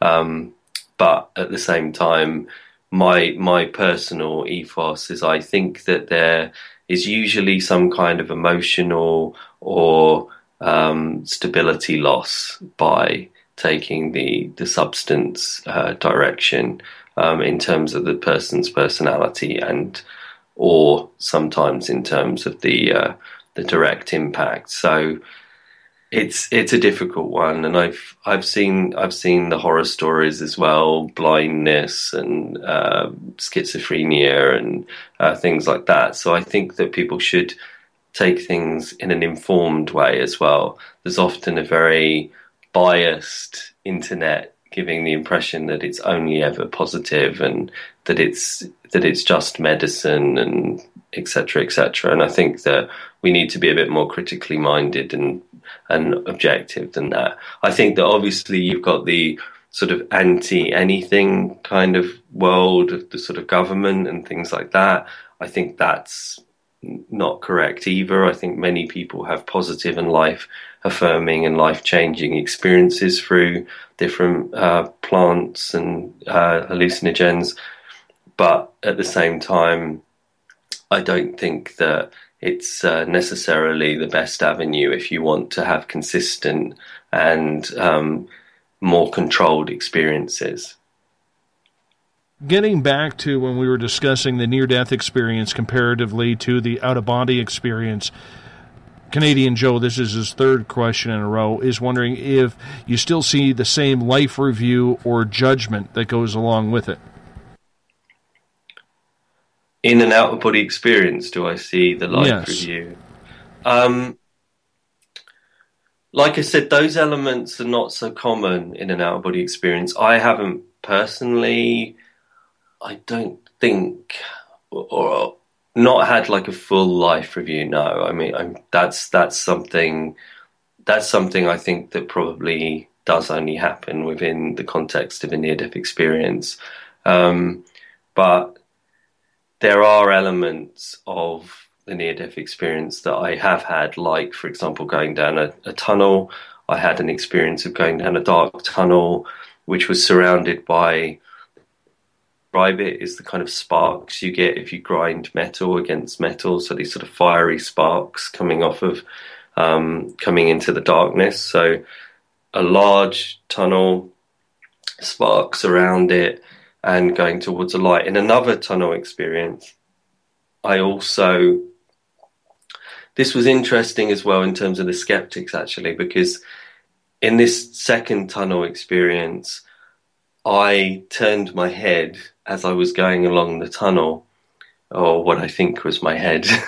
um, but I looked across during in the tunnel experience, and I was actually going through the tunnel sideways and looking at other figures. There were many other figures, um, and and, the, and the, the tunnel was vast. It was like the largest um, hall or or massive sort of open area that I've ever I've ever been in. Um, and I remember looking across and I could see all these I can't even put a number on it, but so many figures all moving down this tunnel as well. Um, but it was interesting because some of the arguments of the skeptics have been that um, the tunnel was caused by a deterioration of the peripheral vision, or that your um, the tunnel is just a sort of optical effect that then becomes a hallucination. Um, but because I was going along it sideways, um, you know that that tunnel shape was actually not what I was seeing in my visual field. It was a tunnel because I could see see that from looking even sideways, but um, but it didn't have that structure of the visual field. So it's kind of interesting on that level. But um, but yes, I, I think that uh, there are many elements in an out of body experience that are consistent with near death experiences, but the actual dying part, the the uh, life review and the meeting the relatives, interestingly, doesn't show up in an out of body experience, and that I think is also quite a confirmation in a way that that uh, there's a difference between the dying experience and the the, the life experience. Although, as I mentioned, you can have a shared death experience; they're very well established, but you're not actually dying yourself. So, I think that you're not going to actually go that one stage further um, as the person who's actually dying will. Um, it seems to stop at a certain point. I got a pair of questions from Vivian here, and she is asking, Graham, how can I get past the excruciatingly loud roar in my ears so I can get on with astral travel? Okay, well, I tend to call these things like noises, um, vibrations, the different uh, sensations that people have. The one that most people know about is the vibrational state. That's the most common, but there are also others, um, such as the void state, as I call it. Um, also, these buzzing noises and rushing noises and things like that. Unfortunately, um, everyone's, I call them transitional stages. So I think that what you're experiencing there is a transition from in body awareness or being in your, your normal sense of the world, looking at the world through your eyes, that kind of sense of being who you are. Um, as you start to transition um, from that sense of being in the body to being out of the body, um, you get these these shifts, these changes. Often that comes in the sense of the body feeling electrified, feeling vibrational sensations running through you, these kinds of things. Or it might be noises, buzzing, uh, things like that in the ears. Um, so unfortunately, it's it's a sign of how you personally are transitioning from in body to out of body. Um, the, the the trick would be essentially to be able to to to keep going even with that uh, even with that noise and to uh, try to get beyond your awareness of the physical body. So it's a it's a it's a process that you have to uh, train yourself to do, or maybe um, mask the sound in some way by using. Um, I, I've developed a technology called infraliminal sound, which is a um, it's not binaural. People always assume it's a binaural beats thing, but it's actually a completely different thing that I developed. Um, and that's specifically designed to develop the vibrational state. So you can also use something like a, a different kind of sound to mask the the sound that's unhelpful. So you know that would then that sound would then help initiate the vibrations in the out body experience. Her follow up question is Can one only see their tunnel just by looking at the ceiling in a mostly dark room? Because she can. she can see a tunnel by looking. Hmm. I, I, At, at the ceiling in a mostly dark room. I think I think the thing to understand is not everyone's uh, process and not everyone's experience is the same. Um, uh, there's no set. Uh, this is what people will see. This is what how it will work. Um, I think the the thing with out body experience is there there are certain markers you could say, but within that framework, there's quite there's quite a spectrum of different types of things that people experience. As I mentioned, the most common first stage is vibrations and things like that, and then other people have buzzing, and other people have a sort of void, which isn't is completely different. It's just like being in a blackness. Um, so those are all early stages. Some people will uh, feel like they're falling out of their body. Other people will feel like they're lifting out of their body. Other people will see tunnels. Other people will um, just find themselves at a different location. Um, so some people will literally just get out of bed thinking that they're they're completely normal um, and go to walk to the bathroom or something, and they go to open the door, and their hand just goes through the through the door handle. So you know, there's there's a real spectrum of how the experience unfolds. So um, if that's how um, you specifically see things, then I think you have to work with your own signs and symbols of how the experience opens up um, and develop that and maybe learn to understand what those things mean for you personally or um, whether they are signals that you're close to an experience, things like that. Let's get to a pair of questions from Eric. And before we do, we got a good compliment for you on Twitter at hashtag Spaced Out Radio. Canadian Joe says you you look a lot like Dave Murray from Iron Maiden. So you know, us being metal guys around here, we really appreciate that. Right. Okay.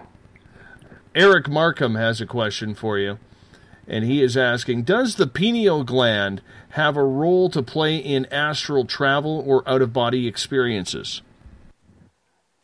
It it might do. Um, at, at this point, again, the research is a bit sketchy. But what what we could say about the pineal gland, we know the pineal gland produces melatonin, um, which is responsible for day and night regulation, your sort of sense of uh, uh, your sort of body clock, if you like.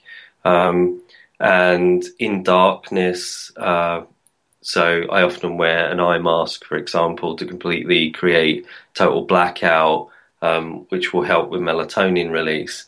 When I do that, and when I also um, eat foods and um, do practice that sort of increases melatonin levels, the the levels of the of the uh, likelihood of the, the experience can increase. So over over the years of practice, I tend to think there is a relationship to melatonin. Um,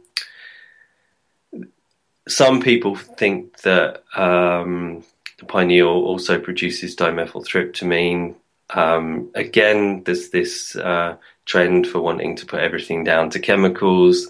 I think that that's a mistake because I, I think we're dealing with the whole of consciousness, and I don't think it's uh, physical, probably. Um, something like dimethyltryptamine may well uh, be an initiator that could be, but again, we don't have much evidence for that. There's there's evidence that, that DMT exists within the brain of, of uh, humans, but there's not much evidence that it's produced by the pineal. That's that's not confirmed as yet, but it seems it seems likely though. Um, so I think this is probably the link with the pineal, and I know my my colleague Anthony Peake, who um, who uh, looks into this kind of science in quite a lot of depth. Uh, he he feels that there's a there's a link with DMT and the pineal gland and things like that. I'm less convinced at this point. I'm I'm I'm open, but I, I need to see the data. Let's move on to Eric's second question. Are flying dreams out of body experiences that we just don't have lucid control over? I doubt it.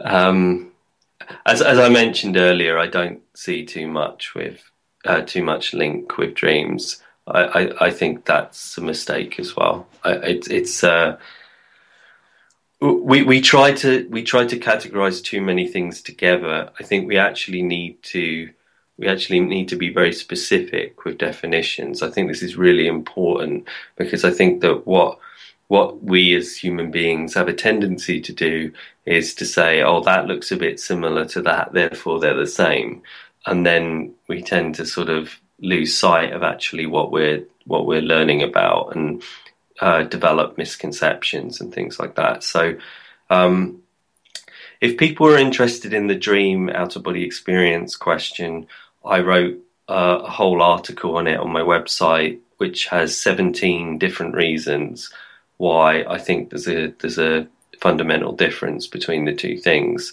Um, some of the most significant differences are in various different areas of research. For example, going right back um, to sort of decades ago, D. Scott Rogo did some research where he uh, uh, looked at brain waves in in dreaming sleep and compared the brain waves to people having out of body experiences and demonstrated that there was a clear difference between the two. Um, that's also been seen in the research with people like Alex Tanous in the 1980s. So, and then right through to myself, um, the type of brainwaves that I have while having an out body experience are not consistent with any form of sleep or dreaming. So, I think that it doesn't make a lot of sense to sort of categorize those two things together, and that's just taking one of the points from the 17 points that I that I wrote in the article. So. Uh, people should go to my website and have a look at that if they're interested. Do you believe anybody can do this?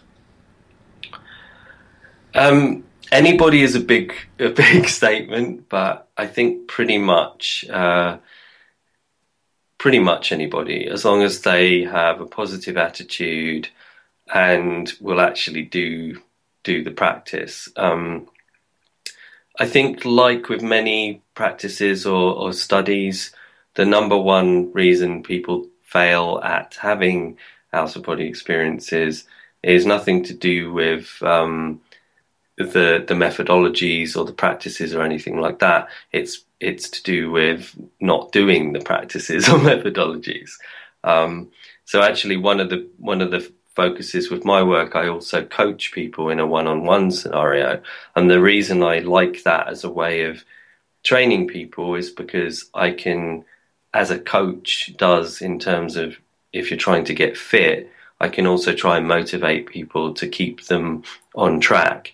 Because I think one of the things that people generally fall down on um, if they just try to do it from a book or something like that is that they they're unable to keep the momentum going and they try for a, a, few days and or maybe a week or something and then they they forget about it which is like the the new year gym membership kind of situation where people want to get fit they go to the gym they're really positive about it and a week or two later they they've kind of forgotten about it um, so it's important to have some kind of support structure if you're not particularly good at motivating yourself and things like that. So, um, but I think as long as those things are in place, I think pretty much anyone can learn if they put the time and the effort in, like I say. Eric has a follow up question here. Has anyone, to your knowledge, ever conducted an MRI or a CT scan while having a controlled out of body experience? Um, there, there was a recent piece of research, actually from Canada, as far as I remember, um, with a young woman who claimed to be able to induce out of body experiences in a, a, in a consistent way. Um, I'm not sure what type of scanner they used off the top of my head, but I'm sure if you if you search for Canadian study of out of body experience uh, student. Uh, she was a, a student um, in a Canadian university, I'm pretty sure. Um, you'll you'll see what what kind of uh, scanning system they used. Um, the only problem with that, again, with some of the science, especially when it's coming more from the skeptical perspective, they don't tend to worry too much about being precise with the definition. So, um, exactly what her out of body experiences were like naturally and what she actually induces is not described um, in in the research. So it's just assumed that what she says is is an out of body experience and it's kind of taken on face value. So my only my only apprehension or not, uh, my only issues with that study would be uh, it would I would like to know exactly what her normal experiences are like and then compare them to what happened when she was being monitored, etc. Um, but yeah, I think that's the main one that's been done. Um, it's usually more been EEG studies and things like that, but um, that's that's again another thing that needs to be done more. Um, and I'm always volunteering to uh, take part in these things, so maybe I'll I'll get to do it at some point. Let's get to a question from Elizabeth in the SOR Space Travelers Club. She is asking, Graham, do you remember your out of body experiences or your astral travels? And if so, how can I develop my ability to remember? Um, yes, I remember them more vividly usually than my than my physical memories. Um, if well, from from the statement of having trouble remembering them, I, I don't know. It's sort of suggestive to me that she's possibly taking the lucid dreaming approach um, because obviously many people struggle to remember their dreams. Um, so one way to improve upon that would be basically to learn to induce the experiences in a conscious way. So, learn some conscious methodologies. Um, my second book, Navigating the Out of Body Experience, has both dreaming and conscious methods in it. And I go very much into the uh, more uh, conscious methods in my courses as well there's two courses on my website a five week course and an eight week course. Uh, Anthony Peake uh, is also in the eight week course uh, dealing with the theoretical side of things. So, but I, I, would, yeah, I would recommend maybe trying some conscious methods, or um, if she does want to focus on on the dreaming type approaches, then maybe just write uh, write down things as soon as she wakes up or or record them on a dictaphone or something like that. You can also uh, keeping your eyes closed and, not fully waking up when you wake up in the morning and just talking into a dictaphone or something like that straight away is a good way of remembering more of, of what you dreamed and uh, not uh, activating your analytical brain too much too quickly. Um, so things like that. But without a bit more detail, it's hard to know exactly what she'd need to do. But I think probably that that would be the best approach. When one, someone wants to try this, I mean, there's so many different avenues that one can take. Does diet play a role in anything that people do regarding OBEs? Or is it strictly from within? I, I think that because it's it, it, we are dealing with partly a physical process. You you have to get into the right kind of trance type state, um, and the body has to be in a deep state of relaxation and things like that. I think that of course uh, diet and and what you do physically is going to have an effect. We know, for example, that stress levels um, will affect how well you sleep or will affect how well you can relax. We know that if you've drunk lots of caffeine just before um, you try to, to go to sleep, probably for many people that's going to interfere with being able to relax and go to sleep. So, what we do physically, in terms of our diet and things like that, do directly impact our our state of mind and things like that. Those are very literal examples I gave, but another example is uh, alcohol. Uh, in studies, is, has been shown to deaden alpha waves and things like that. So things have an effect on on brain state as well as on on your physiology and and your levels of relaxation. So if you're trying to learn something, my whole approach with my courses and my books and etc. more holistic approach, I I don't divide things up in the sense of um, oh you just lay down at the end of the day and try and do a technique for an hour or or you try to do a lucid dreaming method or something like that and you pay no attention to it the rest of the time that to me would be crazy but that is what most people do um, so my whole approach with my teaching is to say, let's take a more holistic approach. Let's look at diet. Let's look at look at um, levels of stress, lifestyle choices, all of these kinds of things. Let's look at how much focus and time is put into spiritual practices or to these different kinds of practices, and let's uh, build a structure based around that. So that's kind of how I in, in my second book. There's um, a profile in uh, in chapter four, which basically encourages people to make a, a, sort of a plan of themselves. What is your life like? What are your skills like? What are the things you like doing? What are the things you dislike doing, etc. You build up a, a picture of yourself, and then from that you create something that is based upon you, rather than the one size fits all approach that most uh, books and methods take. So I think you know that's that's a really important uh, thing to do to to sort of base it more upon yourself holistically. So in terms of diet, I think why not use the best possible option to give us the best possible chance which so I think someone who's really naturally gifted diet's not going to make too much difference because they're already naturally gifted. Um, I guess it's a bit like you get people who are naturally they we've all met them they eat whatever they like and they they look great and they look really fit and you know but they can live on on burgers and fries every day. Um, most of us aren't like that.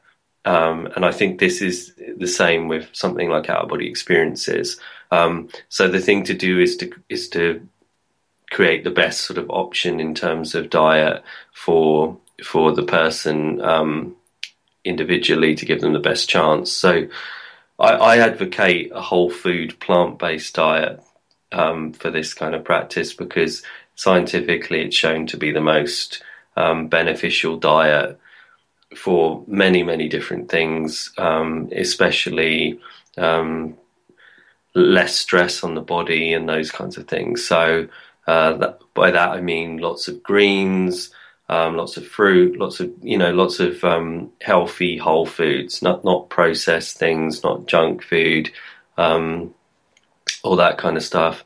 Um, I haven't uh, eaten meat since 1992, and I've been vegan for over 11 years. So that's kind of my my uh, dietary setup now. But when I say vegan, I mean whole food, plant based sources.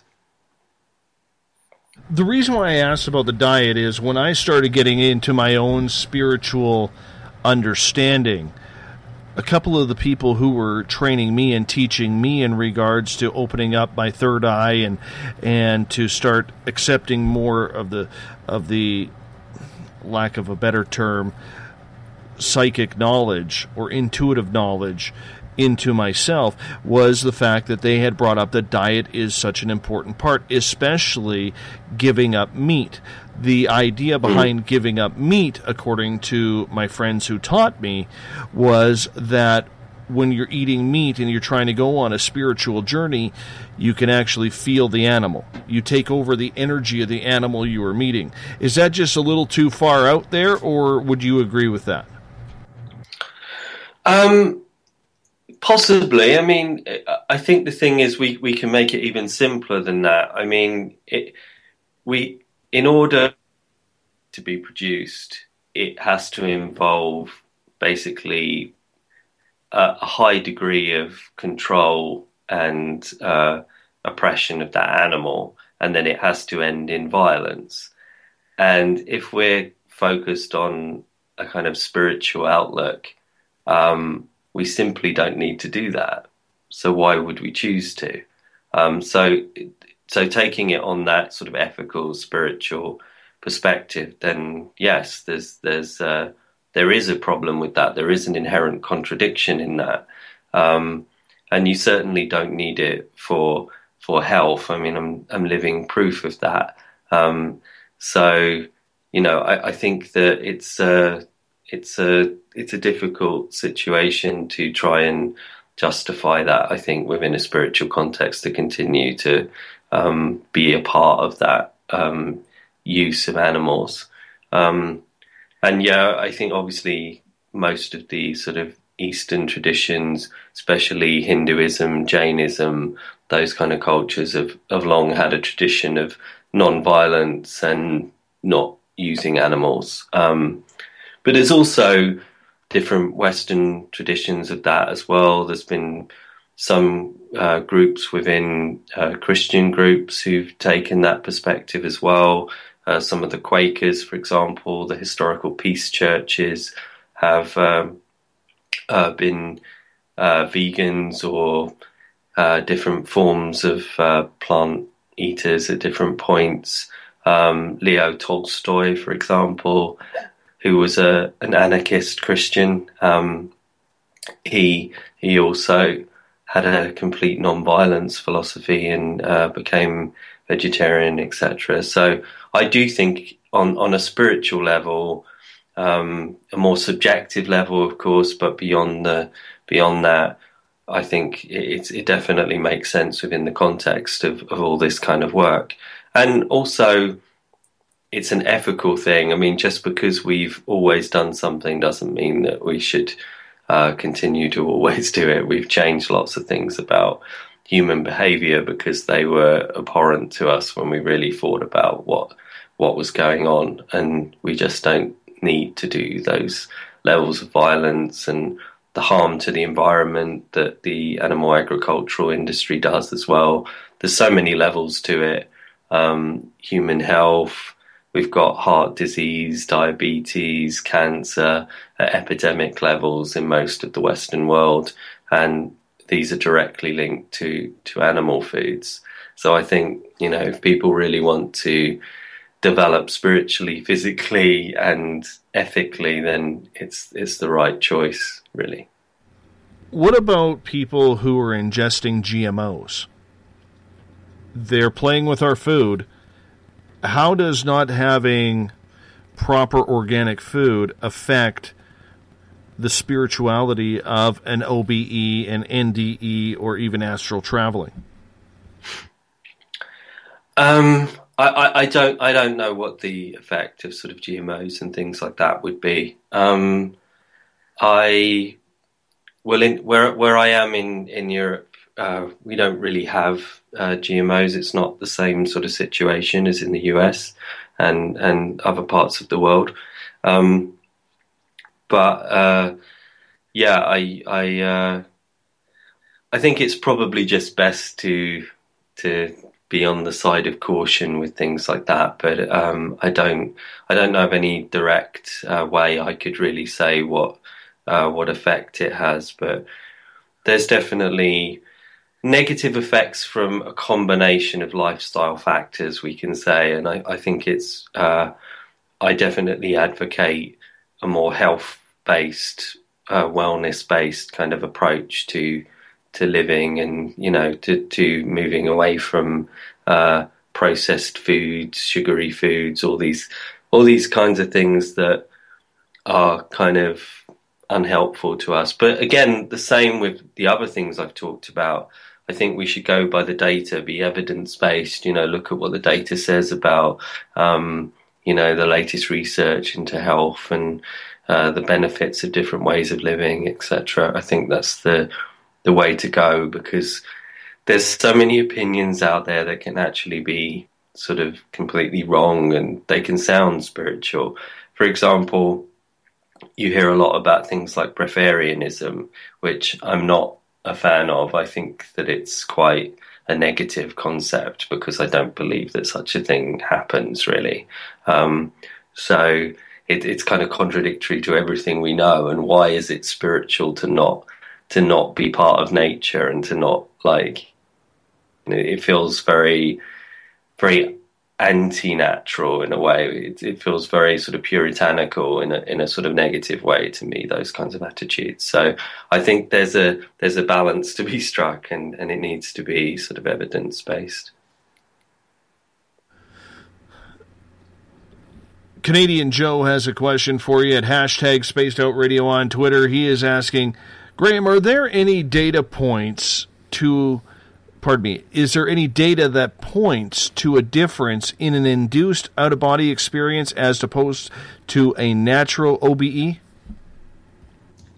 As far as I know, um, that hasn't really been studied in any depth. Um, in my own research, uh, if if the if the out of body experience is uh, induced in a in a consistent way from a conscious state, um, it's very similar in all of the markers to a spontaneous um, out of body experience. Um, so I haven't seen any clear differences in, in with the with the students I've worked with over many many years. Um, the types of experiences they describe to me that they have through their training are pretty much the same types of experiences that I see in the literature as spontaneous out of body experiences. So I think uh, from my own data, I can say that they're they're very very similar, um, if not identical. Getting back to the food source, we only got about two and a half minutes left here before with the break. We got a lot of Canadians in here. We're wondering about bacon. Does this mean we have to give up our bacon in order to have a better spiritual experience? Because there's certain parts of, of an animal that, you know, we're having a tough time with. um, I I guess the answer is yes. Damn it! Um, Damn you! yeah, I, I never never had the. People talk a lot about bacon. I remember uh, when I first went vegetarian, people used to say that they could never give up bacon. Um, it didn't. It wasn't really an issue for me. But um, then I re- then I remember now it's it's more common that people say, "Oh, I could never give up cheese" when they talk about veganism. But actually, it's very good vegan cheeses now, so it's not not really an issue anymore. But it's bacon, man. It's bacon. Just remember, it's a dead pig. I know. I, I, I, and I understand that. And trust me, I do feel bad about that. I do. But uh, what if we rename bacon a, a plant or something? oh. Yeah, you're talking to the wrong person. I know. I, I'm not going to win this one, am I? No. oh. It's killing me. But then again, I, I've literally had to go off meat here for a little bit, so uh, for my own health. So, anyhow, we'll talk about that one later. We got one hour to go with Graham Nicholls, our guest tonight. We're talking out of body experiences, astral traveling, and your questions and more going into hour number three. If you want to check out Graham's website, I highly suggest you do. Go to grahamnicholls.com. Nicholls is spelled N I C H O L L S dot com. It's a great site. And once again, check it out. You might even want to sign up for his course because that would be kind of cool. That's something I'd like to take. We'll get more into Graham's course in hour number three as well. You're listening to Spaced Out Radio. I am your host, Dave Scott. We will be back right after this. The SOR Sightlines is a place for you to find answers to your strange experiences. Hi there, this is Mike Schmidt.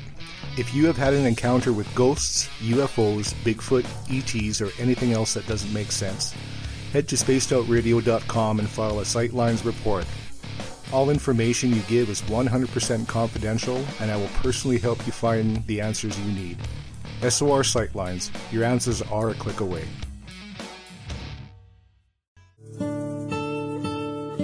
Greetings and salutations, space travelers, from the Chronicles of the Unknown team. What is Chronicles of the Unknown? I keep hearing about this thing. It's a new paranormal reality TV show based right here in beautiful British Columbia, Canada. Follow our team as we uncover claims of activity on the Cariboo Gold Rush Trail. You can also follow us here every third Monday, where two members of our team will be available to answer your questions. We'll give you some equipment updates and some of our experiences on the road. Right here on Spaced Out Radio. Hi there. I'm Butch Witkowski, lead investigator with the 4 Cop. On the final Monday of every month, you can listen to me and host Dave Scott on Spaced Out Radio's Strange Days. We're going to get to the heart of the matter when it comes to what's happening out there. People are seeing and experiencing things from ET contact to Bigfoot, and I want to hear about it. Your experiences are what we investigators need to help solve these unknown mysteries. So tune in at spacedoutradio.com to the final Monday of every month from Butch Witkowski's Strange Days. Visit purpleplates.com today. For over 40 years, the Purple Energy Plates have been delivering amazing results for their many customers. Inspired by the great genius Nikola Tesla, the harmony, healing, and energetic effects of the plates have proven over and over to be beneficial and often miraculous to thousands of customers. With their money back guarantee and the many benefits, how can you afford not to get one? Check their site for daily specials and choose from their many energy products. You won't be sorry. Visit them today at purpleplates.com for mind, body, and spirit, and expect a miracle. This is your medium, Joanna, from Spaced Out Weekend, Two Mediums and a Large. I would love it if you would come and join us with host James Tyson every other Sunday on Spaced Out Weekend.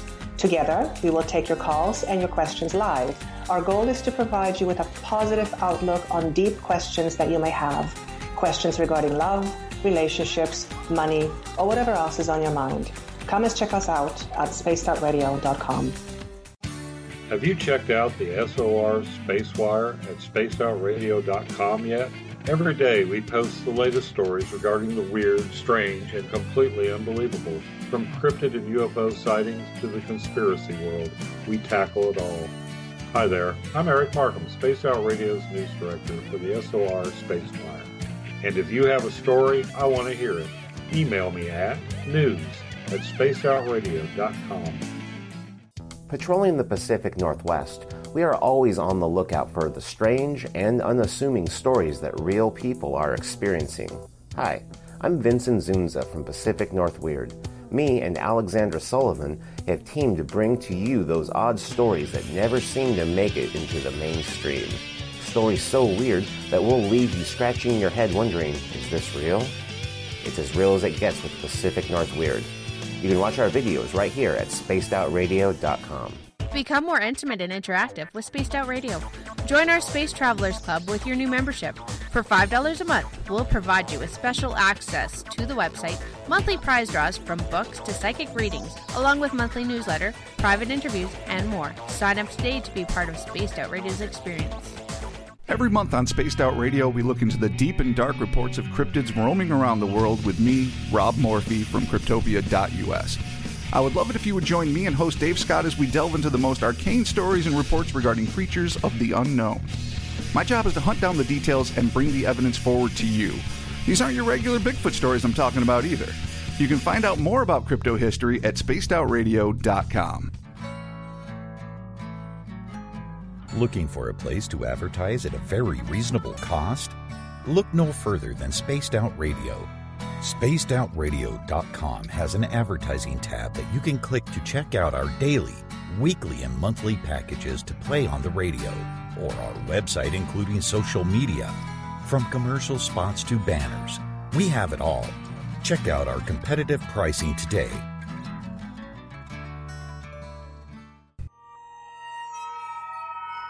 You hear footsteps in the empty room above you. A rocking chair begins rocking by itself. Don't be afraid of the things that go bump in the night. Reach for Spirit Storybox. The iPhone app the Huffington Post UK called the only ghost hunting app you will ever need. Spirit Storybox. The spirits are telling their stories. Are you listening? Strange creatures lurking in the night, the sounds of wood knocking in the forest, odd happenings right out of a fictional world. These are the reports I love. Hi there, this is author Ronald Murphy, and I would love it if you join me and Spaced Out Radio host Dave Scott the second Wednesday of every month on our journey into the unknown land of cryptozoology at spacedoutradio.com. From Mothman to Frogman and everything in between. Hey, they don't call me the crypto guru for nothing. Did you know that Spaced Out Radio runs seven days a week? Hi, it's James Tyson from Spaced Out Weekend. Every Saturday and Sunday night, starting at 9 p.m. Pacific, midnight Eastern, you can join me and my guests for some great chatter about what's going on out in the universe or even in that dark part of the basement you really don't want to go back into. Well, let's find the answers to your experiences together. So come on up to Uncle Jimbo's cabin on the weekend. For more information, look us up at spacedoutradio.com. The views and opinions expressed by tonight's guest and topic of discussion do not necessarily represent the official policy or position of Spaced Out Radio, Spaced Out Weekend, Spaced Out Radio Limited, its hosts, syndicated carriers, or anyone associated with this broadcast. You're listening to Spaced Out Radio with Dave Scott. Follow Dave on Twitter at Spaced Out Radio and hashtag Spaced Out Radio, and on Facebook Spaced Out Radio Show. Now, back to the program. A child grew up too fast, went running wild. Now we don't know who to pray to anymore. Welcome back for the final hour of Spaced Out Radio tonight. Good to have you along for the ride. Tomorrow night on the show, Sean David Morton will be back with us. We are going to be talking a lot about 2017 and what's coming in the future. We'll get into some mysterious stuff as well. 9 p.m. Pacific, midnight Eastern Time. The second Tuesday of the month is usually set aside for Samantha Mowitz, the ET experience. However, Samantha lost her father last week, so we're giving her the night off as she mourns the loss of her father. And so I would love it, Spaced Out Radio listeners, if you could do me a favor. Let's send Samantha Mowat a lot of love, a lot of prayers, and some really good energy because she could use it right now. And I thank you on behalf of her. We want to thank everyone listening in on the United Public Radio Network live on 107.7 FM in New Orleans and over 160 countries around the world. Good to have you with us. Down in Las Vegas, yes, Sin City. We know we are tuned right in to what's going on down there, along with Renegade Talk Radio. We appreciate you ha- coming along as well. And if you're listening in on Revolution Radio, remember the Double R machine is a donation station financed by you, the valued listener. Head on over to freedomslips.com, do us a favor, and donate today. Bill Cardwell has set the password for tonight in the SOR Space Travelers Club. I, I'm a sucker for punishment, so I'm going to get to this again. Poikilothermism. Poikilothermism is your password. I think I got it. Don't know how to use it in a sentence, but that's what Bill does. He tries to throw me a wrench every now and again. That is your SOR Space Travelers Club. Bill sets it each and every night right here on the mighty SOR. Hey, if you want to follow us on social media and take part on Twitter, you can tweet me at hashtag make that at spaced out radio and use the hashtag spaced out radio as well. You give our facebook page a like spaced out radio show. Follow us on instagram dave scott sor subscribe to our youtube channel spaced out radio show. Tune us in on tune in and download this show and others on itunes. And of course our website is spacedoutradio.com while there, we have a plethora of features for you, including joining the SOR Space Travelers Club. So make sure you do that for only five bucks a month. Tonight we are talking astral traveling. We're talking out of body experiences. I have not had one. I'd like to know what it's like, but we got the expert, the main man when it comes to this, Graham Nicholls. His website, grahamnicholls.com. Graham, welcome back to the show. Good to be back. Love the fact that you're going the distance, my friend. Love the fact you're going the distance. This is just absolutely fantastic. I really do appreciate you doing this. a lot of people in stories that I've heard with out of body experiences, astral travel, have had experiences with extraterrestrials. And knowing what we do on this show, I do have to ask you this. Have you ever had that experience with some sort of off worlder as you've been in an out of body experience? Um, not anything that I could say definitely uh, that's what it was. Um, I've had some experiences of what you could say were uh, non human intelligences of some description. So, but, uh, but what I'm trying to say is I couldn't. I couldn't categorize what kind of non-human that was. Were they uh, from a different level of reality, or were they from a different planet, or that that's very hard for me to to know uh, what category to put that into. Were they just an aspect of myself on some different level? You know, there's there's many sort of open questions with that. But in terms of life on another planet, I had one um, very interesting experience where I went to um, another planet. I'm not sure where it was in terms of uh, the universe, etc. But I was in what was obviously a different planet, and I I remember plant life. I didn't ha- I didn't come into contact with intelligent life, but there seemed to be plant life on this planet, and there was a um, I have a very vivid uh, mental image of one of the plants that looked kind of like a succulent. Um, it sort of uh, looked like a yeah, like a kind of cactus with no spines, uh, but kind of uh, bent over like a big kind of leaf kind of thing. Um, that that's uh, that's obviously life on another planet, but not maybe what you're hoping for, not the, the kind of intelligent life kind of thing. But I think that many people within the out of body experiences will come into contact with these kind of radiant beings of light and energy. And um, many people do interpret those as being like interdimensional or some kind of uh, uh, alien life. Um, but maybe you know there's just no way to actually categorize them in that context but I have definitely encountered uh, those kinds of beings, and I think that they're very common across every culture that people experience these sort of energetic, I guess, guides is a common name. Some people would call them angels, some people would call them aliens. I don't, I don't know uh, what their true nature is, I, but that's uh, something that many people describe the reason why I ask is a lot of people who listen to this show they have had ET experience, and including myself, where we're all trying to figure out what the heck is really causing this. Are we really seeing what we are seeing? Do you believe then that extraterrestrials can get into that spiritual realm?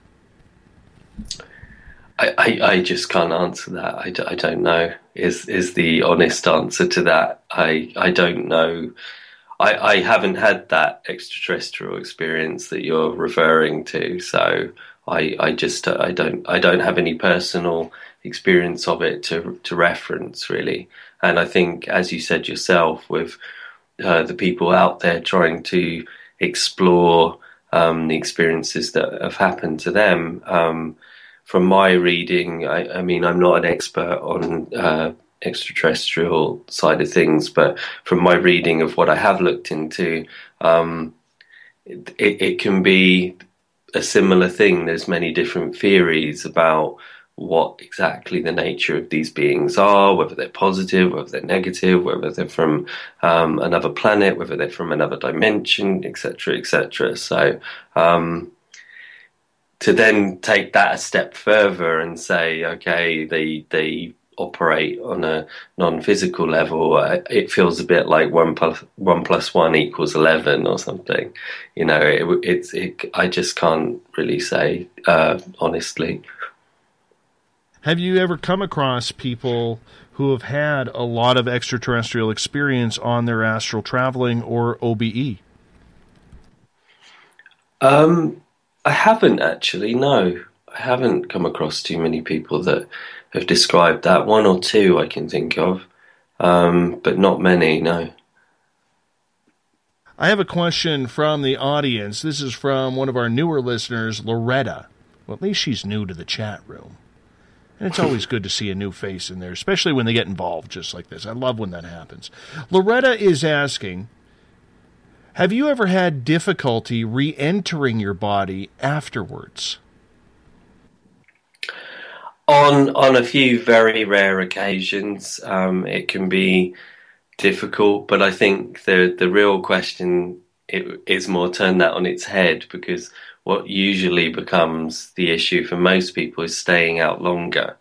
Um, the the difficulty is very rarely getting back into the body. Usually, um, you're you're disappointed because the experience will bring you back to the body much quicker. So, um, a good percentage of my training with people will be focused on um, extending the experience, teaching them to to develop stability while out of the body so that the experience can last longer. So you can go from a few minutes to 20 minutes to to, to longer experiences.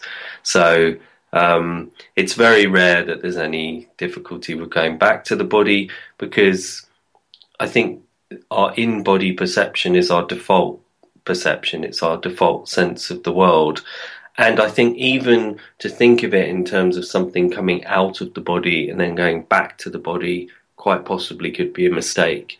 I am not convinced that's actually what's going on at all. As I was mentioning with the consciousness models of what could be going on, um, it could be more like um, you're just changing frequency or you're tuning in to a different set of sensory information that's coming from somewhere else. Or it could be that there's a kind of replica of you, but it's not literally like you're a kind of Russian doll that needs to slot back into a, a physical body. I think that's quite a simplistic, sort of outdated view of how the whole thing works. And I think you know, we we're sort of moving to to better models than that now. Couple more questions from our audience, if you don't mind. This one comes from Brian, who is a who has had astral traveling, lucid dreaming, and OBEs, and he is asking Graham, have you ever traveled or flown through a white square opening with black borders during a lucid dream into another world? And would that be a portal? He has happened. It has happened to him a few times while he was lucid. Um, I don't really lucid dream very often. Um, I'm very bad at it. I've done it a handful of times. It's not. It's not something I'm skilled at. Um, I focus on out of body experiences, um, but a portal with a, a square box with a border, I can't think of any experience that that's similar to that, but I have passed through portals. Again, I think probably the, the look or particular way something unfolds might be very specific to the individual. So the fact that it's a square with a border might be specific to to to, to him. But um, but portals in general, yeah, there are there are many situations where there seems to be an opening from one experience to another. Um, I've had. Uh, I used to like early on. I used to work quite a lot with uh, tattva symbols, which, for example, are um, th- this this way of inducing an OV- OBE where you use a um, a sort of symbol, just like a red triangle or a, a different coloured shape, and you'll focus on that and then you in your mind's eye you see it dissolve and become like a, an opening and then you pass through it. Um, and i've worked with that kind of thing quite a lot and it can be very interesting because it can initiate an out of body experience in an interesting way. In my second book i developed that into a sort of three dimensional version and the three dimensional version is even more powerful in inducing the experiences. Um, but it takes some practice to get used to the the mental trickery that you need to kind of hold that image in your mind. Um, but yeah, as I was as I was mentioning a few times, I think that a lot of these things there are no universals with this. It's there are different uh, subjective, personal uh, images or, or, or structures to things.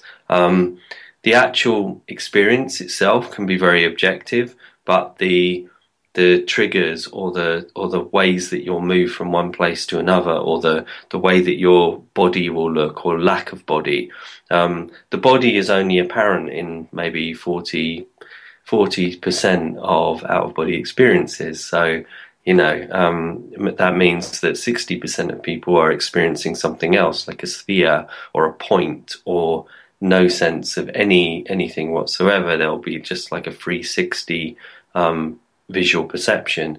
So there's all kinds of different uh, forms, and I think the way to think of it is our consciousness is creating um, a model of the data or the information or the perceptions that it's that it's gaining probably. And then it's putting that into some coherent structure that we can understand and i think that's probably what's going on um, and so the colors, the shapes, all of those things are the result of how that process happens, which can be quite unique to each individual. Couple more questions here. This one from Eric. He is asking, What is the chance of coming back to find your body has been taken over? I, I lost you then for a second. What is the chance of what is the chances of coming back to your body only to find it has been taken over? Um, probably zero. um, I've never heard of that ever happening. Not not one occurrence personally. And Mario has a question. While doing an out of body experience, is it possible to cut the cord and not return? Um, we're getting into the, the realm of the sort of superstitions here, I think. Um, as I just mentioned, with, with the whole thing of coming back to the body, so the last question and this question have a sort of relationship.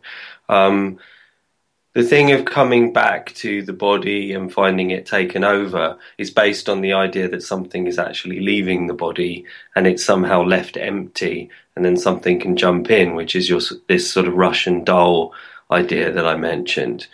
Um, the problem with that is if you really think about it in a logical way, or, or, you don't even have to be that logical, but if you think about it, is it does it really make sense that your body would be like an empty thing and then something can just come and jump into it? I think that out of body experiences are no different to something like a deep meditation or or sending your consciousness into an expanded state. I don't think you're leaving your body completely empty like a shell. I think that you're expanding your awareness beyond it. So that's I think that's why things like that don't really make a lot of sense. That's dealing with that's a very sort of old old fashioned sort of idea, like I was saying, that the Russian doll model doesn't really stand up. There's not really much evidence that that's the case.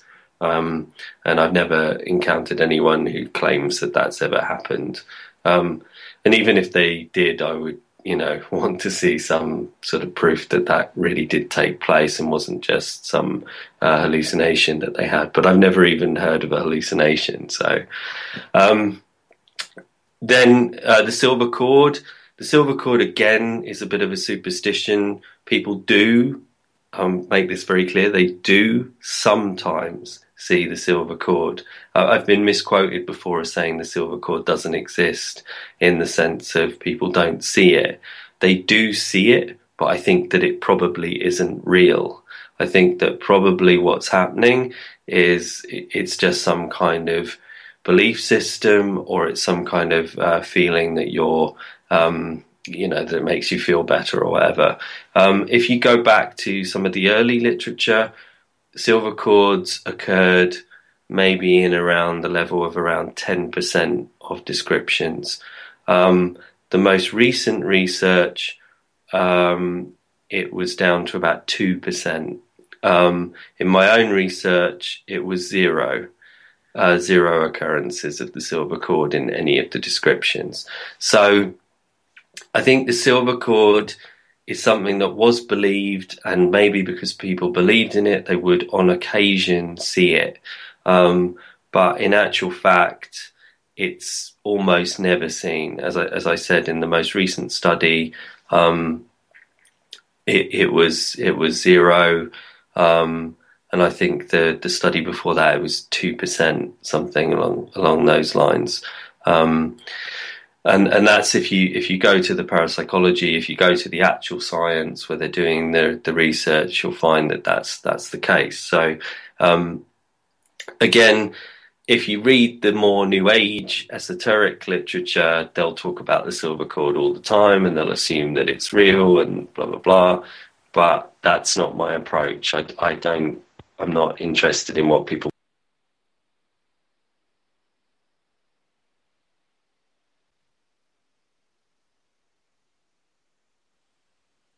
I think we just lost Graham.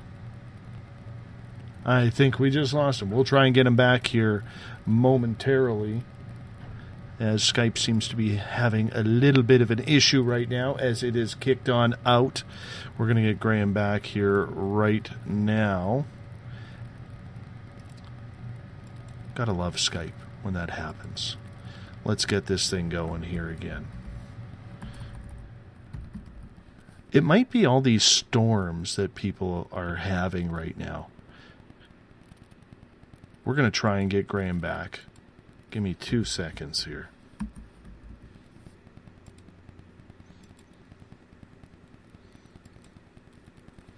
And that is not working. Graham, are you there? Can you hear me? We were just getting into some good stuff here. We're going to try this again. We'll try and get Graham back on. Oh, there's Graham right there. Graham, how you doing? I'm doing good. Sorry, I seemed like we got cut off. Yeah, Skype decided to go into one of its uh, little glitches here. Yes, uh, it's not. It's not as good since Microsoft took over. It was better when it was pure Estonian. Yeah, for sure, for sure. I got to try and uh, reconnect with the Revolution radio speaker here. So I'm going to quickly call you right back here. So give me like two seconds, okay? Okay. And for our listeners, we're just going to reconnect with absolutely everything back here momentarily as we try and get everything back moving the way it is supposed to on this show.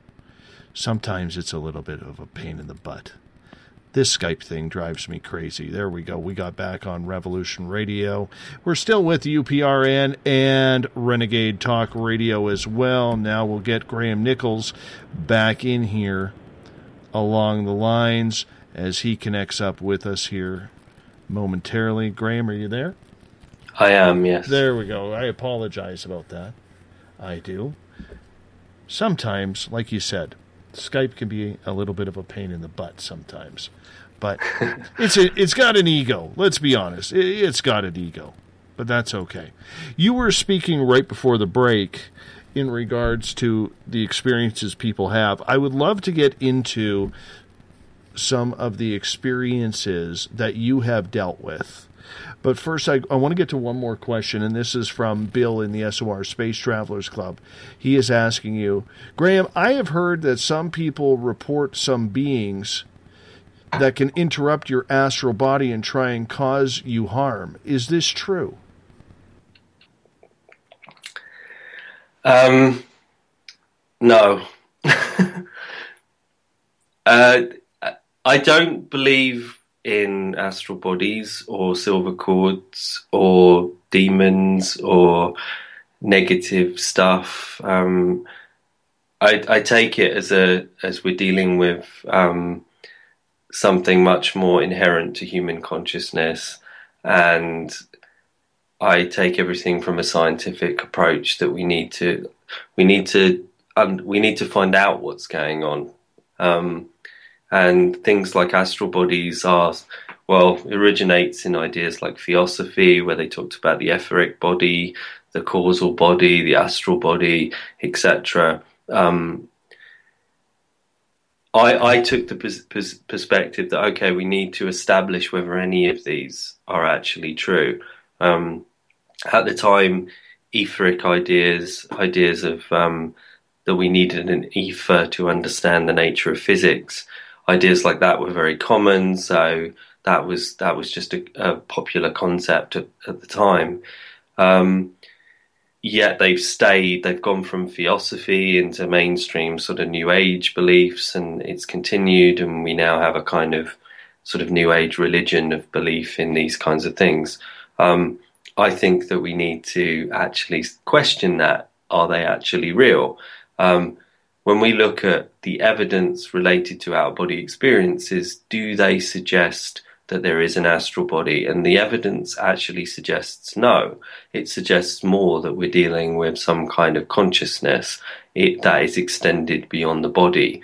Um, there hasn't been any real uh, data showing any kind of physicality or any kind of uh, you know set sense of a body as you go through the process of having more out of body experiences and your sense of self breaks down um, so you no longer identify strongly with the physical body what happens is you lose uh, this uh, pattern this structure of having a physical body in the experience um, and you move more towards just being a kind of consciousness. Um, some people go straight even to being the kind of consciousness. As I mentioned, only about 40% of people even see a body. Um, 40 to 60, depending on the study, but it's still you're talking in the region of half of the people have something else. They don't experience a body at all. So we can't make assumptions that there is any kind of astral body or anything like that. I think we need to step outside of all of that stuff um, and actually kind of move forward and try and understand what really might be going on. I think one of the reasons to do that as well is because if we take a lot of the questions that have been asked now it, a, a lot of the last few questions have all been based around fears to do with negative entities and negative things. That's really unhelpful and really harmful to someone who wants to learn to have this experience because in over 30 years of having out of body experiences, I have not had a single experience that could go into that category. Yet it's one of the most common questions that people ask me. And that's very frustrating for me because I find that we're dealing with this situation where there's all these belief systems that are just lies and rubbish and it's just not true and it just holds people back i don't want people to be riddled with fears when they come to me. They should look at the out of body experience much the same as they look at meditation. It's a way of developing it's a way of opening your consciousness it's a way of expanding. There is nothing at all negative ever about the experience. Let's talk about people's experiences and what they go through. Because I think for all of us who are on a very tight learning curve here tonight, Graham, we have no clue of what goes on. I would love it if you could share an experience or two with us. Okay, well the I guess the experiences can range from from very simple but also very beautiful through to completely cosmic and transformative. So I'll start with um, an experience that comes to mind that always always reminds me of how beautiful the experience can be in its simplicity. It was an experience I had um, where I went to. Well, basically, during the day, I'd been to the New Forest, a forested part of England, um, and we'd been traveling all day. We drove for hours to get back again. Um, we did the whole trip in, in kind of one day, just went for the day. And I came back to London where I was living at the time. And I hit the bed. And almost as soon as I hit the bed, kind of exhausted after the day of traveling, I found myself just out of my body. I just went straight out of body. And then I found myself drifting um, over treetops. All I could see underneath was all these treetops, and I was basically back where I'd been during the day, watching all of the, the trees and the nature all around me. And then I descended down um, into a kind of clearing among the trees, and there was a just a flower that sort of caught my attention as I was coming down, and I focused on it. And as I focused on it, I started to see into it rather than just the surface of it, and I could see all of the the life moving through it, the sustenance, the the fluids moving up and down the stem. I could see the the, the sort of essence of the life of that plant. Um, and it was a completely powerful, sort of moving, beautiful experience that I was just having looking at a plant. Nothing dramatic, nothing um, particularly kind of um, transcendent in many ways, but it was so poignant and subtle and beautiful at the same time. So that that's an example of something very simple that can be actually com- completely profound when experienced within the context of an out of body experience. Um, then, on a more dramatic level, I've had um, experiences like uh, a few years ago, I had an OBE where I um, found myself. Again, I didn't really have a sense of leaving the body. I just found myself out of body, but I found myself in the upper atmosphere of the earth. And I was looking down at the curvature of the earth. I could see uh, the earth rotating. I could see the um, upper atmosphere kind of moving um, into the distance. I could see what seemed like the slight rotation. I could see the continents. I could see the the the rich blue of the kind of oceans. I could see so much just from this vantage point, and I was just kind of hanging there in the atmosphere, like in space, um, with this sense of this huge expanse of uh, darkness uh, of space behind me. Um, and again, completely stunning and, and emotional and powerful experience to be um, to essentially be outside of the planet, to go into space, to have that experience, which in, in many senses we think that we need rockets and and you know and spacesuits and things like that to do to have an experience like that to be somewhere like that. But in a sense if we take control of our own ability to have these experiences, we can we can directly experience something like that in that way. Um, uh, then i then I, I, mentioned things like the shared death experience or experiences that, that, seem to confirm the afterlife. So I've had another example of that. Um, was a kind of uh, Summerland kind of environment. Um, you've probably heard that in many cultures and many near death experiences, people will describe going to the first level that they go to is this uh, really beautiful, stunning environment of natural beauty.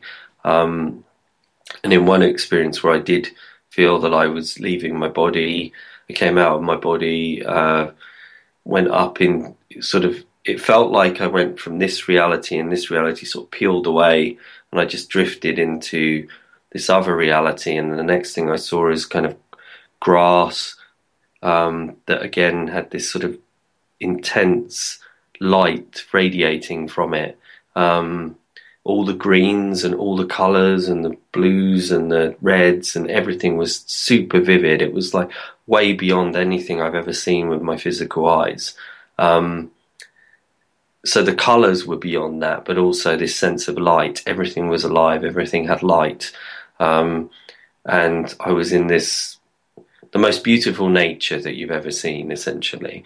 Um, and there were figures, uh, people. I remember by a by a stream, um, there were some figures, and they seemed to have been people who'd passed over. They looked like auric. Their their forms were um, they had no skin or clothes or anything like that. They just seemed to be sort of energy, like auric forms, like colors, um, and things like that. And uh, but they did, they did. We seemed to communicate in a kind of telepathic way, and there was this sense that they'd uh, they'd passed over and that they were on that kind of level. Really subjective experience. I can't uh, verify that one in any sense, but that's an e- example of those kind of other types of levels. And then I guess finally to bring it back to reality a little bit, then there's the more sort of solid, verified experiences.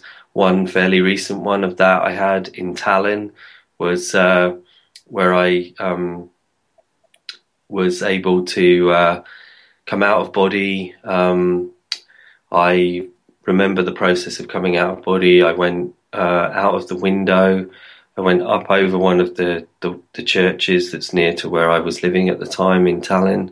and then I went into the main square, uh, town hall square, the main square of of Tallinn, and I watched them setting up for for Christmas for the Christmas market.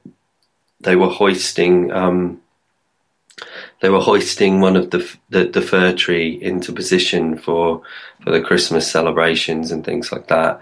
And I watched all of this from above, um, and then drifted over the the old city. It's a medieval old city, UNESCO World Heritage Site where I live. And then I moved back to my physical body, and I literally got straight up, got dressed, went out into this into the street, and walked to the main square, and found that exactly what I'd seen was taking place at that exact moment. So I had like literal verification.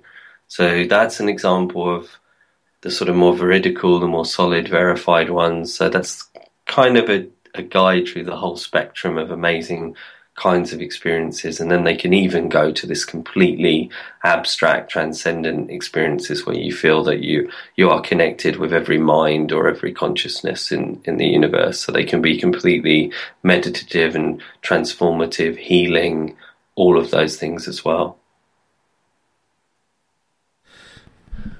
Couple questions coming in from our audience regarding this.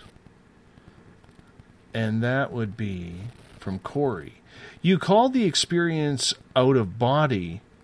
How does um, it does not prove that there's an astral body. It just proves that um, there's perception at another location, which an expanded consciousness. Um, for example, with remote viewing, people view things at a remote location, but they're not leaving the body when they do that. They're just psychically doing it. So um, what that's not a contradiction to me. That means that their consciousness, their awareness is able to perceive things.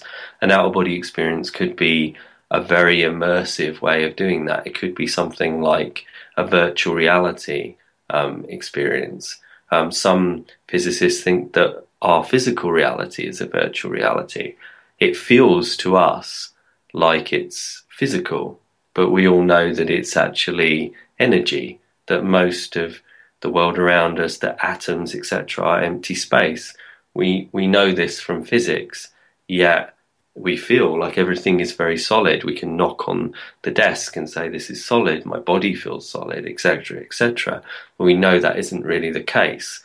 Um, when we get down into the science, when we break um, through our assumptions, and I think that part of the spiritual practice of, of all things is to get beyond our assumptions, get beyond um, beliefs and, and things that may not be true and try to try to get to the core of things, try to get to the truth. So that's that's how I look at it. So I don't categorically say there is or there isn't anything. Um, there may well be an astral body, but um, at this point in time, I, I don't know for sure if that's the case. Loretta has a question coming up here, and she is asking Corey, have you ever experienced gatekeepers blocking your consciousness from expanding into certain realms? Um, no, I, I can't say I have. Get to another question then from John on Twitter at hashtag Spaced Out Radio. Graham, can you influence your heart and respiration rates when you meditate? Um, that's a good question. Um, I I don't know to what degree that's possible. I'd need to need to get someone to wire me up and and to monitor monitor that. I'm not I'm not sure without um, checking. I've never done an experiment on that, but that would be very interesting to know for sure. Um, it's uh, I'm very interested in all these kinds of experiments and doing things like that, and that's why I'm always very keen to get involved in parapsychology and things like that. Um, a couple of years ago, I, I, went to the Institute of Noetic Sciences in in California and did some experiment, uh, did an experiment with Dean Radin on uh, affecting the quantum double split double slit experiment using only psychic ability, um, which had positive results. And um, that experiment was interesting because I like to I like to take part in these things and actually see if I can directly have some kind of effect or see if these things uh, work within the laboratory. So um, it'd be very interesting to do something like that. I did contact Michael Persinger, who does research in Canada as well, and I was quite interested to work with him. But at that time, he was more focused on remote viewing. But um, yeah, I, I, I find all of those kinds of things, those questions, really fascinating. When it comes to meditation on how to get yourself prepared for this, could you walk us through what you do to prepare for an out of body experience and that maybe it's easy enough for some of us to experience it as well? Um, well, I think I think the process is a is a holistic one. As I mentioned, it's it's uh, the mistake is to focus on techniques. I think the best advice I could give anyone listening to this show is is not to focus on techniques. What most people do, I see this almost on a daily basis, is they want to learn to have an out of body experience, so they go online and they Google uh, out of body techniques. They read somebody's technique and some description of someone who is successful at particular technique, and then they'll start practicing it a couple of weeks later, they're disheartened because they haven't got anywhere with it, and, and that's that. Um, I think the reason for that is because techniques work when the technique is the correct technique for the individual. The selection process is what's key. It's not necessarily about the technique as such, it's about whether that technique suited to you. I use an extremely simple process usually.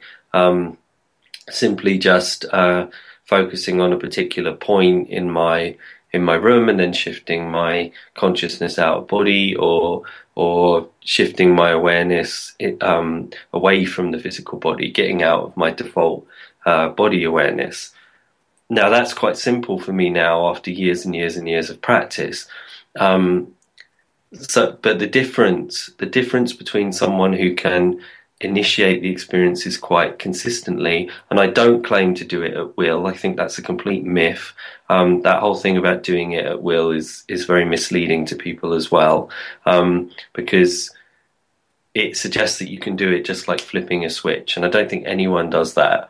All of the major authors that I've spoken to, William Buhlman, um, all different people that I've encountered over the years, um, when you break it down, when you talk to them, when when I say, "Do you do it like me, or do you do it, or is it like flipping a switch for you?" and they'll say, "I do it like you." It's more of a process. It's more of a finding the conditions, making sure that the conditions are conducive to the experience. So the first thing is selecting the right methodology for you.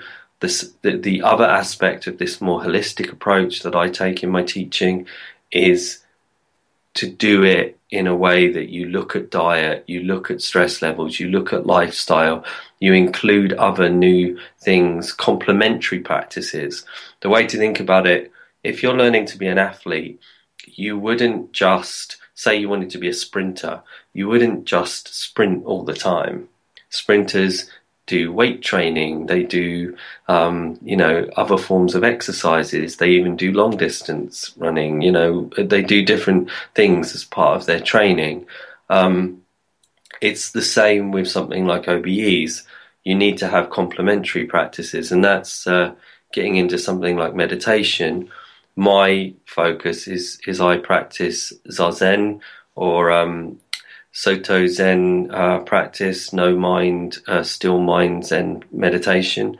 That's the practice that I find helps me to gain a sort of uh, calmness and stability and focus within what I'm doing. And that's uh, the best methodology for me. Um, it might not be the best methodology for everyone, but I definitely think that Zazen or Zen meditation is worth looking at in terms of the options for for meditation.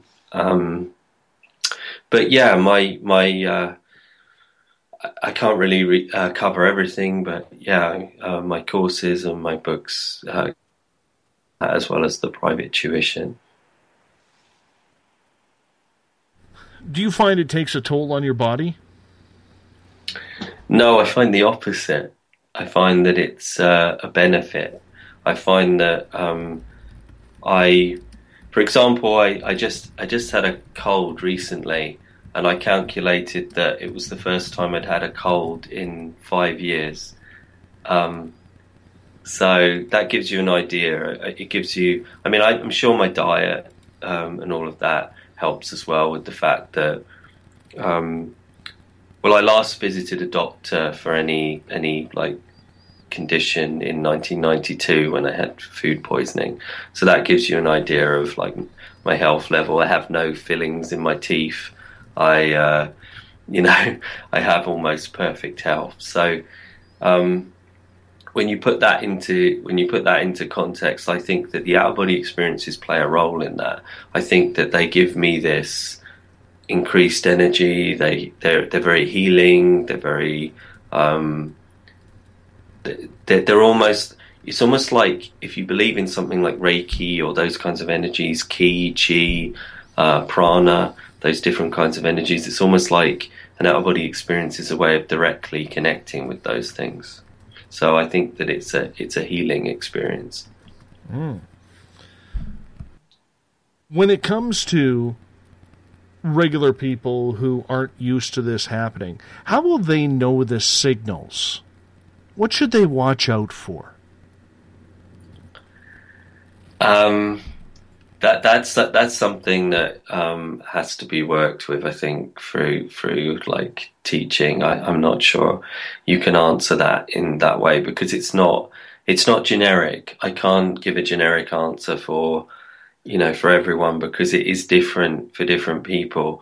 I mentioned earlier the transitional stages. Um, they tend to have an electrical quality to them. People will just use words like electrical current, rushing, tingling, these kinds of words, buzzing. Um, things like that tend to be signs. But the thing, the thing to think of is, um, as you go through the process of inducing an experience, there's a there's a breaking down of your sense of of the body, um, and then you get these shifts in in the body, you start to get a shifting, a vibrating, a, um, feeling that you're floating, a feeling that you no longer have a certain part of your body, etc., etc. That has to be the oddest feeling. We're coming down to the final seven, eight minutes of the show.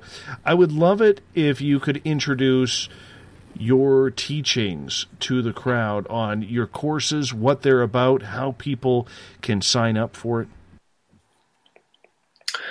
Okay, well, the the the main uh, I have two courses on on my website, which are um, self-paced online courses that people can sign up for at any time. Um, they're currently on fifty percent discount as well. Um, the the course is called the Navigator course. Um, my second book is called Navigating the Out of Body Experience. So this is taking the book kind of as the manual, and the course is uh, then takes all of that much further and into much much more detail and makes it much more specific for the individual and also adds in what I've developed since the writing of the book over the last sort of five years or so. Um, so the uh, the the navigator course, the, the first one is five weeks long and it's purely based on the practical. So that course is is the sort of if you really want to learn to get out of body quickly and effectively, that course is is designed to to teach you to do it over five weeks. Um, so you do one class a week. It gives you a, a goal and a um, a set of things to do each week, and you develop over that time scale. And uh, that's that's the way that course is structured. It's based upon this holistic approach. It teaches you to understand the mechanisms behind all of the techniques, so that you're not just focused on um, taking a technique that you've read online or something and you don't really understand what the process behind the technique is, what it's trying to do. Well, I go into a lot of detail in in what the techniques are actually trying to achieve, what the mechanisms are, why they're designed in that particular way, what is their their their purpose.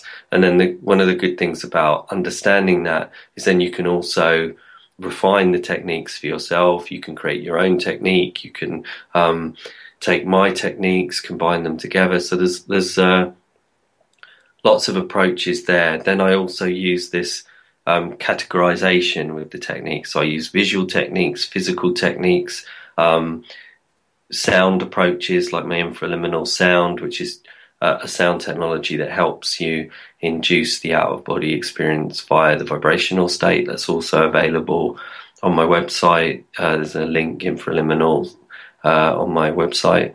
Um, and then uh, also um, the dietary things and the more holistic approach in that sense as well. So I go into all the detail of that and recommend different resources and books and things on that level as well.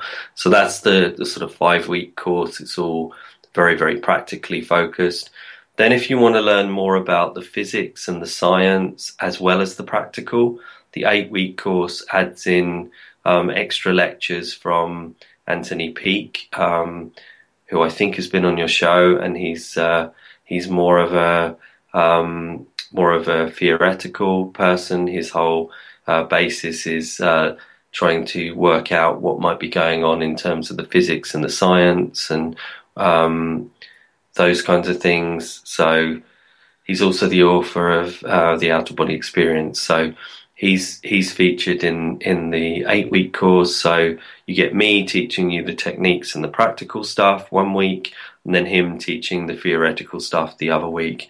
And with both the courses, you get access to them when, as whenever you want, and you can rewatch them and watch them in different order if you want, and things like that.